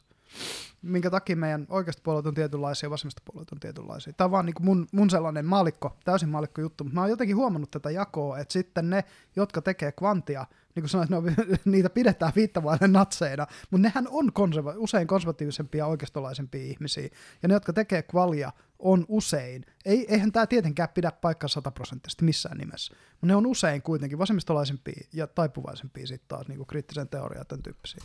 Oletko huomannut tätä tämmöistä? Mä sanoisin, että tämä on vaan tämä on myytti. Melkein mm. mä sanoisin, että ne viheliäisimmät selkään puukottajat ja mm kaksinaismoraaliset löytyy sieltä kvalipuolelta. Mm-hmm. Ikävä kyllä. Kvanttipuolella on sitten yleensä sit mun kokemuksen mukaan, mä en tavannut yhtäkään kvantti-ihmistä, joka olisi koskaan äänestänyt oikeistopuolueen edustajan. Okei. Okay. Että niin lähdetään siitä. Jännää, jännää. Joo, ja tota, mä hengaan suomalaisessa tiedemaailmassa tälläkin hetkellä isojen nimien Mm. joukossa. Itse olen täysin mitätön siinä porukassa, mm. missä hengaan, mutta ei siellä kukaan äänestä kokoomusta tai RKPtä. Tai okay. no ehkä RKPtä, mutta RKPkin on vähän sellainen, että se on aika usein vasemmistolainen monissa asioissa. Mutta No se on nyt tällä hetkellä vasemmistohallituksessa. niin, ja ei, ei, ei siellä kukaan kyllä persuja äänestä. Mm. eikä kyllä kepuakaan, koska kepu on No. Kepu on vähän antitiedepuolue niin, yleensä niin, ottaen. niin. Et Samoin kuin on persut kyllä. Mm, No, persujen, persujen profiili on muuttunut ja elänyt. Se ilmeisesti mm. viimeisimpien tilastojen mukaan, mitä mä katsoin, niin vetää ainakin tosi paljon niin kuin insinöörihenkisiä ihmisiä puoleensa. Mutta Mutta se on taas soveltavaa, ei, eikä perustutkimusta. niin, kyllä siellä, kyllä siellä on niin kuin fyysikoitakin kai siellä mm. niin kuin persuissa nykyään jonkin verran. Et persut on hankala, se ei mene tähän jakoon enää mm. Sillä tavalla, kun ehkä aikaisemmin olisi voinut olettaa. Mm. ainakin viimeisimpien tilastojen valossa. Mutta siis mm, Mm. ei, ei kukaan näistä tyypeistä, jotka on isoja nimiä suomalaisella tiedekentällä, kaikki niistä tekee käytännössä suunnattoman suurilla aineistoilla kvantitatiivista analyysiä, Mm-hmm. niin ei, ei niistä kukaan ole niin kuin, Ja puhutaanko nyt niin kuin ihmistieteistä ja yhteiskuntatieteistä? kyllä, kyllä, nimenomaan Ja onko taloustiede tässä mukana? Uh, Koska taloustiedehän on, on jossain määrin kuitenkin, pitkälti ihmistiede just sen takia, että se on kuitenkin markkinapsykologinen ilmiö. taloustieteet on ylipäätänsä vaikea asia myös Suomessa. Mm. koska sitä on Helsingin yliopistossakin valtiotieteellisessä ja sitten meillä on erikseen vielä kauppakorkeakoulu. Kauppatiede on sitten erikseen taloustieteestä. On, on, mutta meillä on kauppakorkeakoulu Mm, joo, ja toki. hankkeet ja näin, missä on taloustiedettä Joo, myös. joo. Kyllähän sun pitää ymmärtää ne makrotaloudelliset ilmiöt, Niin, niin. mitä, mitä taloustiede pääosin tutkii. Myös ne mikrotaloudelliset niin päätöksenteko ja, ja peliteoria ja tämän tyyppiset, jos sä meinaat kauppatieteitä lukea mm. myöskin tietenkin. Joo. Suomen kontekstissa mun on vaikea sanoa. Se, mitä mä oon jutellut ihmisten kanssa, Joo. niin on ollut se, että aika usein ne taloustieteen niin kuin isot nimet Suomessa tu- tuppaa olemaan lähinnä niin kuin demareita. Niin kuin, onko ne demarit sit vasemmisto vai oikeistopuolue? Mä tunnen pari ja ne on molemmat vihreitä. No, niin, no joo. että tota, Eh, niin, no tässä sitten ollaan, että niinku, Mm. tämä on, tää on vaan niinku mun henkilökohtainen otos. Tämä, tää tällainen stereotypia, että kvantti-ihmiset olisi jotenkin oikeistolaisempia, niin ei, se ei pidä paikkaansa. Joo. Tote, siis ja, en nyt nimiä en rupea mainitsemaan, No, mutta esimerkiksi kaksi isoa nimeä Suomessa, naispuolisia Mm. yhteiskuntatieteen proffia, Mm. se riittäköön nyt sitten identifikaatioksi. Osaa tehdä kvalitutkimusta, mutta haluaa tehdä kvantitutkimusta. On julkaissut kvalipapereita, mutta tekee tällä hetkellä pääasiassa kvanttianalyysiä isoilla aineistoilla Mm-hmm. ja keskittyy hyvinkin tota, biologisiin asioihin, kuten niin kuin lasten saamiseen ja lasten saamisten lukumäärään ja sen tyyppisiin asioihin. Ja sitten tota, mulla itselläni on se, on- tiedä, tuleekohan se identifioiduksi. No sanotaan näin, että tunnen nuorempia tutkijoita Mm. myös, jotka ei ole koskaan ikinä äänestänyt minkäännäköistä oikeistopuoluetta ja, ja tota, on kokeneet jonkinnäköisen herätyksen tai identiteettikriisin siinä, kun he ovat sitten kuitenkin taustastaan huolimatta lähteneet tekemään kvantitutkimusta. Se on, Mm. se on ollut oman pään uudelleen säätöä, kun toteakin, että mitä ihmettä, nämä on kaikki ihan hyvä sydämellisiä, mukavia ihmisiä, jotka ajattelee isoja kokonaisuuksia. Mm. Mutta se, mikä kvantitutkijoissa kuitenkin on, on Mhm. mm-hmm. se, että ne ei ole kiinnostunut poliittisesta aktivismista. Ne on sitä Mm. mieltä, että tiede tulee ensin ja asioita tutkitaan, koska se kiinnostaa. Mm. Kvalitutkijoilla tuppaa enemmän olemaan se, että tiede on instrumentti aktivismin teolle. Mm. Tämä on enemmänkin se, mitä mä oon ollut huomaavinani. Ja mä en itse tähän niin kuin aktivismijunaan lähde. Mm, ymmärrettävistä syistä. Siis se, mä tykkään kvalimenetelmistä, mä käytän niitä, mutta ei, ei, ei mua kiinnosta mikään aktivismin teko. Mua kiinnostaa mm. se, että mitä ne menetelmät saa mulle esiin aineistosta, ja mulla ei ole minkäännäköistä kiinnostusta muuttaa mm. maailmaa näillä tota, analyysimenetelmillä. Jos maailma muuttuu mun tutkimuksen seurauksena, niin hyvä juttu. Jos ei, niin sitten ei muutu. Mm, mm. Lähinnä siis mun oma orientaatio siihen sitten, että miten mä teen tutkimuksia ja papereita mm. on se, että mä haluan tehdä jotain, mikä vertautuisi progressiiviseen metallimusiikkiin, metallikappaleeseen, mm. ja se lopputuotos, mä haluan, että se on kiinnostava itsessään. Joo. Ja jos joku haluaa sitten hyödyntää sitä tietoa, mikä siellä on, se on vapaasti saatavilla, go for it. Ja sitten tulee tyypillisesti tämä jonkinnäköinen vasta-argumentti tälle, mutta sun pitää tutkijana miettiä sitä, että jos joku käyttää sun löydöksiä väärin tarkoituksiin. Mm-hmm. Sitten sit niin kuin mun vastakysymys on sille, ok, minkä takia sitten aktivistitutkijoiden ei tarvitse tarkistaa sitä, että onko nyt varmasti historian oikealla puolella tässä touhussaan. Siitä Joo. voidaan olla montaa mieltä, mm, ja niin kuin mm. trend, ideologisia trendejä tulee ja menee. Kyllä. Ja pitää olla aika kova luotto itteensä, jos on niin kuin varma siitä, että on oikeana sen puolella oikealla tavalla. Sitä ei, vält- sitä ei kyseenalaista, etteikö monet näistä ihmisistä haluaisi aidosti tehdä hyvää, mutta kysyn mm. vaan, että mistä tulee sanonta, että tie helvettiin on katettu hyvillä aikeilla. No, juuri näin. Et, Kuten sanoin, niin aika monella on sydän paikallaan, mutta keinot voi olla sitten. Kun mennään sinne tarkoitus pyhittää keinot mm.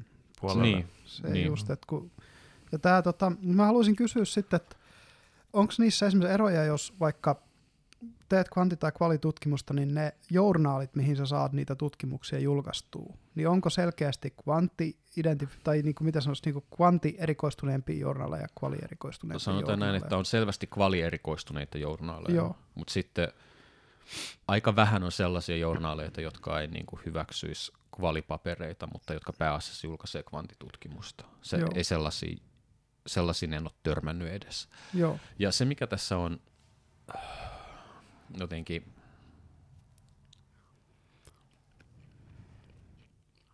mielenkiintoista on ehkä se, että niin, no joo, en, en mulla ehkä siitä sen enempää ole sanottavaa. Siis hmm. se, että se, no joo, voin mä sen ehkä sanoa. Eli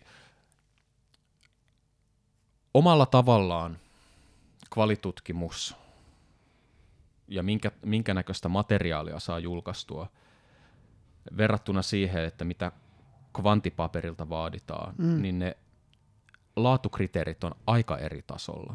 Okay.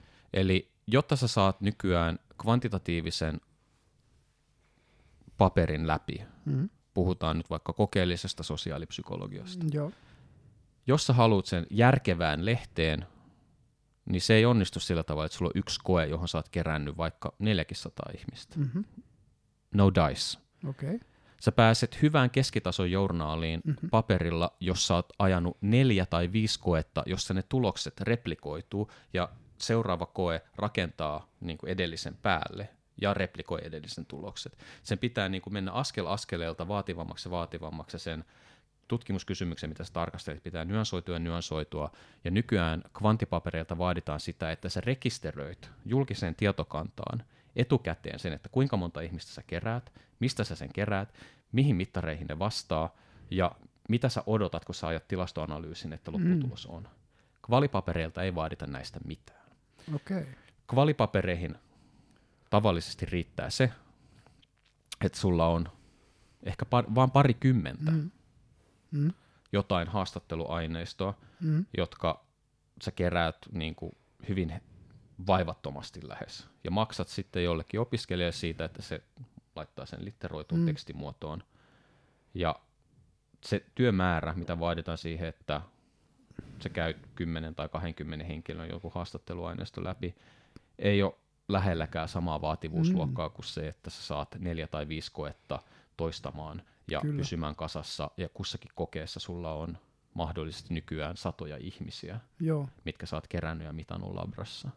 Eli mm-hmm. samassa ajassa, kun mä julkaisen kvanttipaperin mm-hmm. sosiaalipsykologian kärkilehdessä, mm-hmm. niin joku kvalitutkija pystyy kasvattamaan lähdeluetteloa kymmenelläkin paperilla. Okay. Sitten ongelma sitten tulee työnhakutilanteessa vastaan siinä, että tällaiset kvalitutkijat, niillä saattaa olla hirveä määrä papereita, ja sitten saat vastatusten näiden mm. papereiden kanssa versus sit se, että sä oot työstänyt jotain kvanttipaperia, jossa on viisi koetta, mahdollisesti mm. seitsemän vuotta. Mm. Se on ihan eri, painitaan ihan eri sarjassa, ihan mm. eri vaativuusluo, vaativuusluokassa. Et me tutkittiin mun tutkimusryhmän kanssa aivoimplantteja, Joo. päähän asennettavia mikrosiruja. Ja meillä oli siinä paperissa muistaakseni seitsemän kokeen sarja, Joo. missä niin kuin huolellisesti katsottiin, että tulokset toistuu ja että mm-hmm. mitkä ne tulokset on, mitkä toistuu ja kontrolloitiin vielä systemaattisesti ihmisten arvot ja yksilöllinen vaihtelu persoonallisuuden mm-hmm. piirteissä, niin kuin rigorous shit. Mm-hmm. Ja sitten kaikki se mitä siinä on sitten kuratointi siihen, että ne tilastoaineistot on oikein dokumentoitu, laitettu oikeaan tietokantaan, mistä ne on julkisesti varmennettavissa, laitetaan hmm. analyysisyntaksit ja kaikki. Se on hirveä määrä duunia verrattuna siihen, että joku haastattelee kymmentä tyyppiä nakkikiskan jonossa. Mm, joo, tuo oli vähän, vähän jo, nyt, nyt, nyt, nyt, nyt niin rupesi tulee vähän läpi se, että ehkä, ehkä, ehkä ihan no, kymmenen tyyppiä nakkikiskan kuulostaa niin, niin kuin jo. No siis en tiedä, siis onko oikeasti ihan tuollaista tapahtunut, mutta mä ymmärrän, mitä sä tarkoitat. Siis, siis ei, mä oon käynyt läpi tässä joo. ihan lähi vähän aikaa sitten sitä hoitorobottipaperia varten, mm. kymmenkunta laadullista paperia, joo. niin ei niissä ihan oikeasti ollut kuin parikymmentä henkilöä jossain joo. vanhainkodissa, jotka oli mm. haastateltu. Mm. Tai kymmenkunta hoitajaa toisessa vanhainkodissa. Se, joo. on, se, on, Juu, se ei ole nakkikiskan jono. Niin, niin, niin. Mutta niin kun... mä, mut joo, mä tavallaan ymmärrän, miksi sä sanoit sen noin, noin mutta se rupeaa se tulee semmoinen vähän, no onko katkeruus nyt väärä sana sitten, mutta tämmöinen um, niinku, pointti on siis- turhautuminen siis, ehkä. Turhautuminen siihen järjestelmään, Juu. joka ei Suomessa ainakaan ymmärrä näiden no, asioiden eroja. Joo. Ja, ja siis, ja ihan oikeasti mm. on olemassa laadullinen paperi, jonka otoskoko on yksi, Joo. mikä on tarina, niin kuin käytännössä tarina siitä, kun joku antropologi on istunut Amsterdamissa ö, näissä jokiveneissä tai mm. kanaliveneissä ja Joo. kirjoittanut ns. autoetnografian siitä ja julkaissut sen. Aivan. Mm. Niin. Se, ja sen tekeminen, toihan on enemmän niin kuin kuulostaa matkablogilta kuin tieteellisestä paperilta. Toki siinä, jos käytetään metodologiaa, niin se on eri asia. Se on. Mä ymmärrän, mitä mä, tar- ymmärrän, mitä mä tarkoitan, kun mä puhun, puhun tälleen, koska Joo. kuulostaa, että mä voisin mennä tekemään ton. Mutta tota, niin. Äh, ja nyt siis, mä en tiedä, katkeruus on selvästi kuitenkin väärä sana. Joo, koska joo turhautuminen ehkä kuulosti. Se, se on varmaan se, mikä sieltä tuli. Se, siis kyllä siinä on turhautumista, mm. koska se mä koen itse sen niin, että se on se kvalipuoli, joka luo sen tarpeettoman vastakkainasettelun, mm. eikä vaadi itseltään samankaltaista rigorisiteettia kuin mitä sitten kvantti-ihmiset käyttää omaan työhönsä. Mm, kyllä, Kvali-ihmisiltä ei edes kysytä sitä, että aivan. hei, että jos tämä sama aineisto annetaan toiselle tutkijalle, löytääkö se samat tulokset kuin sinä? Aivan, aivan. Ja mm. siis kun nämä metodithan pitäisi olla myöskin toisiaan täydentäviä. Kyllä. Koska se, mitä mm, me on nyt tutkittu. Me on tutkittu suomalaisten PK-IT-yritysten asenteita kestävään kehitykseen ja mm. kestävään ICT. Niin ensin tehdään tietysti siis tämmöinen määrällinen tutkimus. Lähetetään tietty isolle joukolle porukkaa, että hei vastatkaa tähän Webropol-kyselyyn. Ja sitten sieltä poimitaan silleen, että okei, otetaan tuosta randomilla noin ja kysytään niiltä ja sitten tehdään se kvali siihen päälle. No vaikka, tai toisessa järjestyksessä, niin kuin me tehtiin Jussi Palomäen kanssa, mm. me tehtiin aluksi kvalitutkimus, jonka pohjalta me sitten pystyttiin luomaan uusia kyselyinstrumentteja. Mm. Ei mulla ole mitään sitä vastaa, että näitä molempia menetelmiä niin, käytetään kyllä. ja ne täydentää toisiaan. Mm, kyllä. Ongelma on se, että jostain käsittämättömästä syystä siihen tuodaan joku ideologinen jako, mm. mikä, mitä mm. mä en niin kuin lähellekään koe omakseni. Mm. Että tavallaan, että jos, jos jotain, niin tämä kvaliaktivismipohjainen toiminta, mm on saanut mut lähinnä vaan niin kuin kokemaan antipatiaa kaikkia niiden poliittisia tavoitteita kohtaan ja Mm. etääntymään niin kuin siitä koko hommasta. Hmm. Et ainakaan niin kuin mun kohdalla, ja mä en ole koskaan äänestänyt myöskään oikeistopuoluetta elämäni Mhm. aikana, niin mun kohdalla se ei ainakaan niin kuin ole lisännyt sympatioita niin kuin näitä tavoitteita kohtaan. Mä koen lähinnä sen kaiken tuon vaan niin kuin huonoksi keskinkertaiseksi ajatteluksi, ja se on usein sellaista sanamagiaa, mitä pystyy generoimaan, kun ymmärtää niin kuin tietyt premissit. Mm. Mä sain käytännössä kaikista kvali- ja kriittinen X-kursseista omissa opinnoissani aina täydet pisteet. Joo. Et kyllä niin kun, se on mulle ihan tuttua huttua, mutta mm. mä oon sitä mieltä, että tällä hetkellä niitä menetelmiä ja ää, linssejä ei käytetä niin hyvin kuin niitä voisi. Joo, eli siis kvalitutkimuksen ehkä sisällä tai sen porukan sisällä pitäisi käydä vähän niin kuin keskustelua siitä, että mihin se rima lyödään ennen kuin se tutkimus on. Joo, siis mä oon sitä mieltä, että ensimmäinen juttu olisi se, että kvalitutkijat oppis myös esirekisteröimään ja toistamaan. Että niin kun, et kvalipaperia ei pystyisi julkaisemaan ennen kuin pystytään osoittamaan, että kaksi tutkijaa, jotka ei koskaan kommunikoinut keskenään, löytää jotain samaa siitä aineistosta. Mm, kyllä, ja kaksi kyllä. olisi minimi. Joo, Totta kai siis riman voisi asettaa mun puolesta korkeammalle, kolme Mm. tai neljä. Sitten siinä Mm. rupeaa olemaan se sama vaatimustaso, mikä löytyy siitä, kun öö, m- mä joudun toistamaan kymmenen henkisessä tutkimusryhmässä, missä ku- kaikki vahtaa toisiaan öö, neljä, viisi koetta. Eikö se ole kuitenkin niin, että tieteen rahoituksessa paljon tulee ää, muualta kuin silleen, että yliopisto vaan palkkaa sut tutkijaksi? Öö, suurin osa suurimmalle osalle joo. Niin mitä sitten, tota, kun mennään näihin rahahakuihin, apurahahakuihin, niin onko kvantille vai kvalille helpompi saada rahaa, kun onko sulla minkäänlaista niin kuin, öö, Mulla- tästä? Mulla on inside-tietoa öö, Suomen Akatemiasta, Mm-hmm.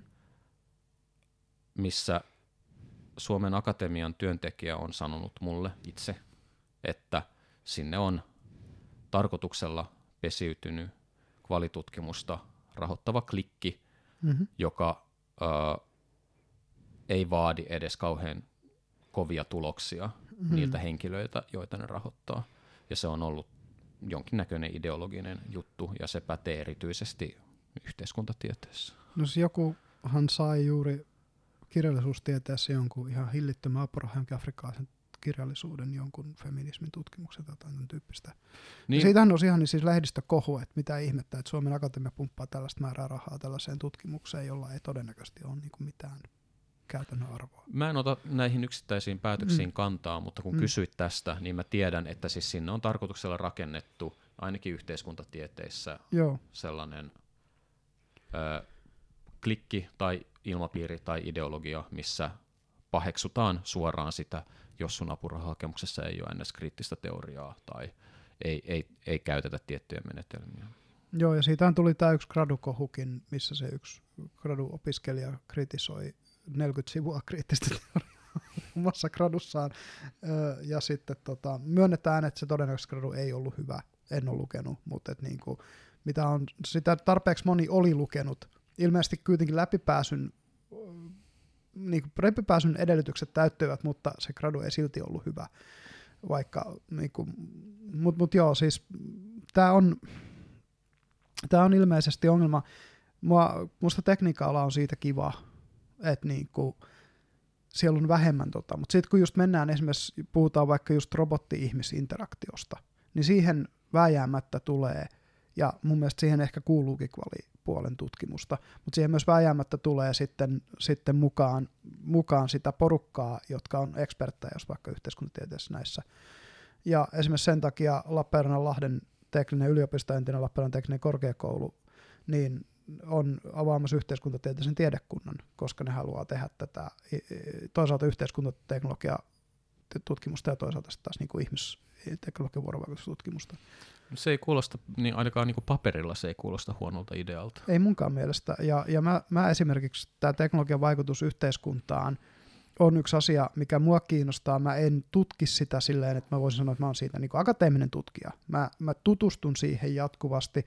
Ja esimerkiksi mun niin kuin huolenaiheita on vaikka tämä someaddiktiomäärä. Kun pelillistetään nämä so- sosiaaliset mediat, mitä koko ajan tapahtuu, niin miten paljon, niin kuin, siis kun, kun tiedät, että niin kuin kännykäs on se semmoinen, että sä voit katsoa, kuinka monta tuntia sä käytit tänä viikkona kännykän parissa mihin appeihin, ää, niin kun mä tunnen ihmisiä, joilla saattaa olla sunnuntaina tai lauantaina 12 tuntia kellotettua aikaa sen laitteen parissa.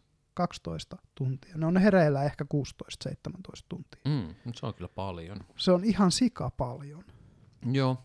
Tässäkin sitten, miten se raja vedetään. Mä saatan kuunnella päiväaikana 6 tuntia audiokirjaa, ja sitten mä mm. saatan kuunnella 4-5 tuntia musiikkia, mä saatan käyttää puhelinta siihen. Joo. Lasketaanko se? Ja sitten jos mä kuuntelen albumeita YouTubesta, niin onko se nyt sit sama asia kuin somen käyttö? Mulla on semmoinen kolme puoli tuntia ollut se, mä seuraan omaani per päivä. Siitä pääosa on sitä, että mä kuuntelen salilla tai kävellessä sillä, että mulla on toisessa korvassa koronappi, toisella mä kuulen. Siis jos mä kävelen vai kulkona, mä en voi, siis mä, mä en pystyisi olemaan niin, että mä en kuule toisella korvalla liikennettä ja muuta. Joo, mä oon tuolla pihalla. Öö, sen takia, että mulle tulisi ihan liian semmoinen, että niinku mä missaan jotain auton ajamisen ohi tai muuta, että mä kävelen vaikka auton alle. Hmm. Koska mä sen verran auditorinen ihminen, että mulle, mulla on mulla on pakko niinku toisella korvalla kuulla se ympäristö. Joo, joo. Nykyään on tosi... Mutta se just, että siitä tulee tosi paljon sitä aikaa, koska vaikka kävelen kotiin tästä mun työpaikalta, missä me tätä äänitetään, niin siihen menee 20-25 minuuttia. Niin mulla tulee päivässä siitä jo niinku 45-50 minuuttia ihan sitä, että mä kuuntelen YouTubea mun puhelimella ja se klokkautuu sinne. Mm, joo. No mä, mä tässä tilanteessa mä oon varmaan tosi huono, huono ihminen, koska kyllä mulla varmaan niin kun älypuhelimesta klokkautuu helposti niin kuin 10 tuntia päivässä mm. vapaa-ajalla varsinkin, koska se mitä mä teen on se, että mä kuuntelen podcasteja ja mä kuuntelen musiikkia. No mä kuuntelen niitä tietokoneella. Et se, ei se sen parempaa ole varmasti. Siis niin. Siis se, että sit, sit vaan kun mä oon kotona, niin mä laitan sen pienen ruudun pois ja mulla on se iso ruutu, mistä se YouTube, niin. YouTube tulee, ja stereon kaiuttimet, jos tulee vähän paremmalla äänellä se. joo, joo. Et en, en, mä sano siis olemani parempi ihminen, mutta se, että niinku, se vaan on jännä, ja sitten kun tulee nämä lieveilmiöt, mistä puhutaan niin kuin just esimerkiksi se, että, että nimenomaan nuorten tyttöjen kiusaaminen on siirtynyt, se sosiaalinen kiusaaminen, mikä oli ennen siellä klikeissä hmm. koulun pihalla on siirtynyt sosiaaliseen mediaan, jolloin hmm. sä oot 247 sille altis Joo, esimerkiksi. Jo. Niin, tota, on Nämä sit... ilmiöt on ne, mitkä mua kiinnostaa. Joo, ymmärrän. Mutta tämä on sit, niin, kuinka paljon tässä on sitten kyse siitä, että miten sitä käyttää, koska mä en esimerkiksi käytä YouTubea ollenkaan ikään kuin somen tavoin. En mäkään. Siis se on, lasketaanko ja... se someksi silloin, että, että miten se sitten menee? No appitasolla, jos sitä katsoo, niin varmaan siis se, että, että mutta et, ehkä YouTube ei ole paras esimerkki sosiaalista mediasta, niin. koska se on mediasoitin. Se on niinku, vähän niin kuin Spotify. Niin vaikka molemmissa niissä on media, sosiaalinen media elementtejä niin kuin kaikessa nykyisin kyllä käytännössä on, mutta siitä jos puhutaan niin kuin se, että joku on Facebookissa päivästä neljä tuntia, Instagramissa niin. neljä tuntia. Joo, niin, joo. Niin, siis se... Sitä mä en edes pysty kuvittelemaan, mitä se on, koska mulla hmm. ei ole juurikaan somea käytössä. LinkedInin, LinkedInin mä suljen heti, jos mä saan pysyvän työpaikan. Okay. niin kuin... Joo, mä, mulla on ihan siis, kun mä joudun työn puolesta käyttää somea. Mm, joo. Viimeksi tänään olen twiitannut ja, ja linkka, linkkaroinut meidän tota, ää, ekosysteemitapaamisesta. Että tota, Joo. niin sen takia mä en taas tykkää hirveästi käyttää somea. Mulla on kyllä henkilökohtainenkin Twitter-tili, mutta ei siinä ole postattu viikkoihin yhtään mitään. Joo, mä oon taas Mä oon taas sitä mieltä, että some on vaan kognitiivista myrkkyä, niin mä yritän vaan olla, tai mulle ei ole sometilejä. LinkedInia mä en laske, koska mä en käytä sitä ihmisten yhteydenpitoa. Se Joo. on välineestä varten, että muhun saa yhteyden, jos joku haluaa. Joo, kyllä, kyllä. Ymmärrän, ymmärrän hyvin, ja tota, mutta mua kiinnostaa nämä, niin kuin, ja miten teknologia muuttaa yhteiskuntaa, koska kun mä aloin tutkimaan kestävää kehitystä ICTssä, niin silloin tietoyhteiskunta määritettiin sille, että no 25 prosenttia interaktiosta on on internetvälitteistä. Tämä oli silloin 2000-luvun alkupuolella, niin 2000 eka vuosikymmenen alkupuolella. Se on räjähtänyt mm, siitä. Mm, joo. 25 prosenttia on ihan naurettava, kun, kun mulla menee melkein 25 prosenttia valveluajasta jo elektronisesti välitteiseen, ja mä oon siellä matalas päässä. niin, niin se on se just, että, että niin kuin, se, ja miten sanoisit, mua kiinnostaa se, että mitä se tekee meille, ja sitten se, että kun tähän yhdistää tämmöisiä asioita, okei, tämä on varmaan liian iso Jäniksen kolo, mutta en tiedä, tunnetko tämän ö, Besmenovin, Juri Besmenovin, joka En. puhuu tästä subversio. Mm-mm. Entinen KGB-agentti, 80-luvulla le- loikkas länteen ja kertoi, miten KGB sub- subvertoi länsimaista, sen vapaan median kautta länsimaista ajattelua. Joo. Ja tota, sitten kun otetaan tämä, kun Kiina omistaa TikTokin ja, ja e, kiinalainen TikTok on täynnä niin kuin, kaikkea tiedettä ja matematiikkaa ja teknologiaa ja avaruustutkimusta ja muuta, kun ne nuoret sitä selaa. Niin tota, tällaista sisältöä. Länsimainen TikTok on täynnä niin kuin, no, pornoa ja sosiaalipornoa. joo, joo, Onko nämä nyt niin kuin hyvin sanoa? Mä en ole koskaan käyttänyt TikTokia itse, niin, niin en, henkilökokemusta ei ole, mutta nämä on kaikki, mitä mä oon lukenut tästä. Ja, ja kun mä vedän sen sinne super, supersio juttuihin, mitkä mä sieltä Besmenovilta aikanaan lukenut ja kuullut haastatteluissa, niin, niin kyllä mulle tulee semmoinen mieleen, että tämähän on niinku ihan suoraan sodankäyntiä, kulttuurista sodankäyntiä länttä kohtaan, mitä Kiina tekee esimerkiksi sosiaalisen median kautta. Ja Joo. monilla muilla rintamoilla. Juu. Joo, ja siis musta on hämmästyttävää se, että TikTok on laillinen ja sallittu applikaatio, koska mun mielestä sen ää, taustamotivaatiot sen levittämiseen on mun mielestä aivan selvät, mutta Mm. en tiedä sit, miksei sille tehdä mitään tai miksi se on ok. On tai sitä kielletty jo aika monelta. Esimerkiksi Suomessakin jo, jotkut tota, valtion instituutiot kieltää työntekijöiltään työkännykästä TikTokin. Ja Ja se on sitten pakko kieltää, koska se vakoilee muuta. niin, ja sit, kun mennään siihen, että kun tämä latvialainen tietoturvaekspertti ö, rupes, otti niinku, ö, Xiaomin puhelimen, ja sen jälkeen se, se niinku tutki kaiken datan, mitä sieltä lähtee silleen, että se niinku ihan oikeasti niinku pitti bitiltä suunnilleen ka- kaappasi sen talteen. Sille, että miksi täältä menee jatkuvasti kiinalaisille palvelimille dataa, Mm. siis jatkuvana datastriiminä. se otti kaiken talteen. Siellä on siru, jota ei kuuluisi olla sen kännykän niin kuin speksien mukaan koko kännykässä, joka kerää sen sinne lähtee. Et niin kuin, minkä takia Huaweita ei oteta mihinkään eurooppalaisiin infrastruktuurikilpailuihin mukaan. Ne ei saa rakentaa verkkoja, verkkoja NATO-maissa eikä EU-maissa. No miksiköhän ne ei saa? No niin, no. Mikä on Nokialle tosi hyvä, koska Nokia rakentaa ne verkot. niin, verkot. No. tota, mutta et, et, kun tämä on tämä pointti, että siis, ja, ja sitten vielä kun kaikki ne jutut, mitä ne käyttää, on teollisuus vakoiltu länneltä ja käytetään meitä vastaan. Niin, onhan siis, nämä on selvästi asioita, mitkä vaatis huomiota. Mä Jep. yritin yhdessä tota, tilanteessa saada yhtä uutta tutkimusinstituutiota kiinnittämään huomiota tämän Mm. tyyppisiin asioihin. Se oli työnhakuprosessi ja sitten Mm. mm. sain myöhemmin kuulla, että tämä mun inhorealistinen tapa suhtautua tähän teknologiaan oli se syy, minkä takia mua ei valittu tähän työhön. äh, niin tota, se, se, sekin kertoo sitten jotain. Joo, kyllä. Kukaan ei halua kuulla, kun sä siellä sitten kahvitauolla kerrot, kuinka Joo, ja siis asiat. sen piti olla nimenomaan tutkimusinstituutio, joka kehittyy tähän, tota, niillä oli joku hieno termikin tälle asialle, sun kutsutaan sitä vaikka digitalisaatioksi ja sen Mm. mm. ongelmiin keskittymisessä. Se oli se pointti, ja sitten ne ei kuitenkaan Mm. mm. halunnut sinne ihmistä, joka olisi keskittynyt Niihin oikeisiin ongelmiin. oikeisiin ongelmiin. Mm. Koska ne oikeat ongelmat on ää, sellaisia, että, että niistä kärsii myös ne ihmiset, jotka on niissä paikoissa keskimäärin töissä. Mm. Kyllä. Ja siitä sun pitäisi katsoa peiliin. Ja se, se on se ikävin kohta ka- meidän kaikkien kohdalla. Niin se varmaan on, joo. Mutta tota, eiköhän meillä aikaraja tulee vastaan. Tätä Selvä. keskustelua voisi jatkaa pidempäänkin, mutta ennen kuin lopetetaan, mulla on yksi kysymys, minkä mä oon kysynyt yhtä vaille kaikilta kun mä unohdin yhdeltä vielä kysyä sen. Ö, mikä sulle tuo toivoa tulevaisuuteen? Mikä tuo toivoa?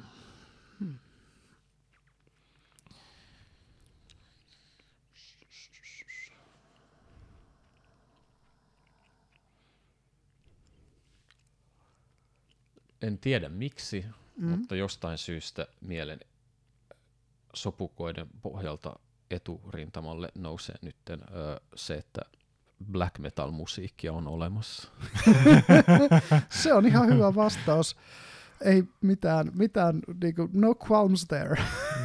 et, tota, kelpuutamme kaikki vastaukset, se on vapaa, vapaa kysymys. Niin, siis me eletään tällä hetkellä maailmassa, missä sen tyyppinen kulttuuri-ilmiö saa olla olemassa. Se ei välttämättä ole huono asia. Ei, ei ollenkaan välttämättä ole. Hmm.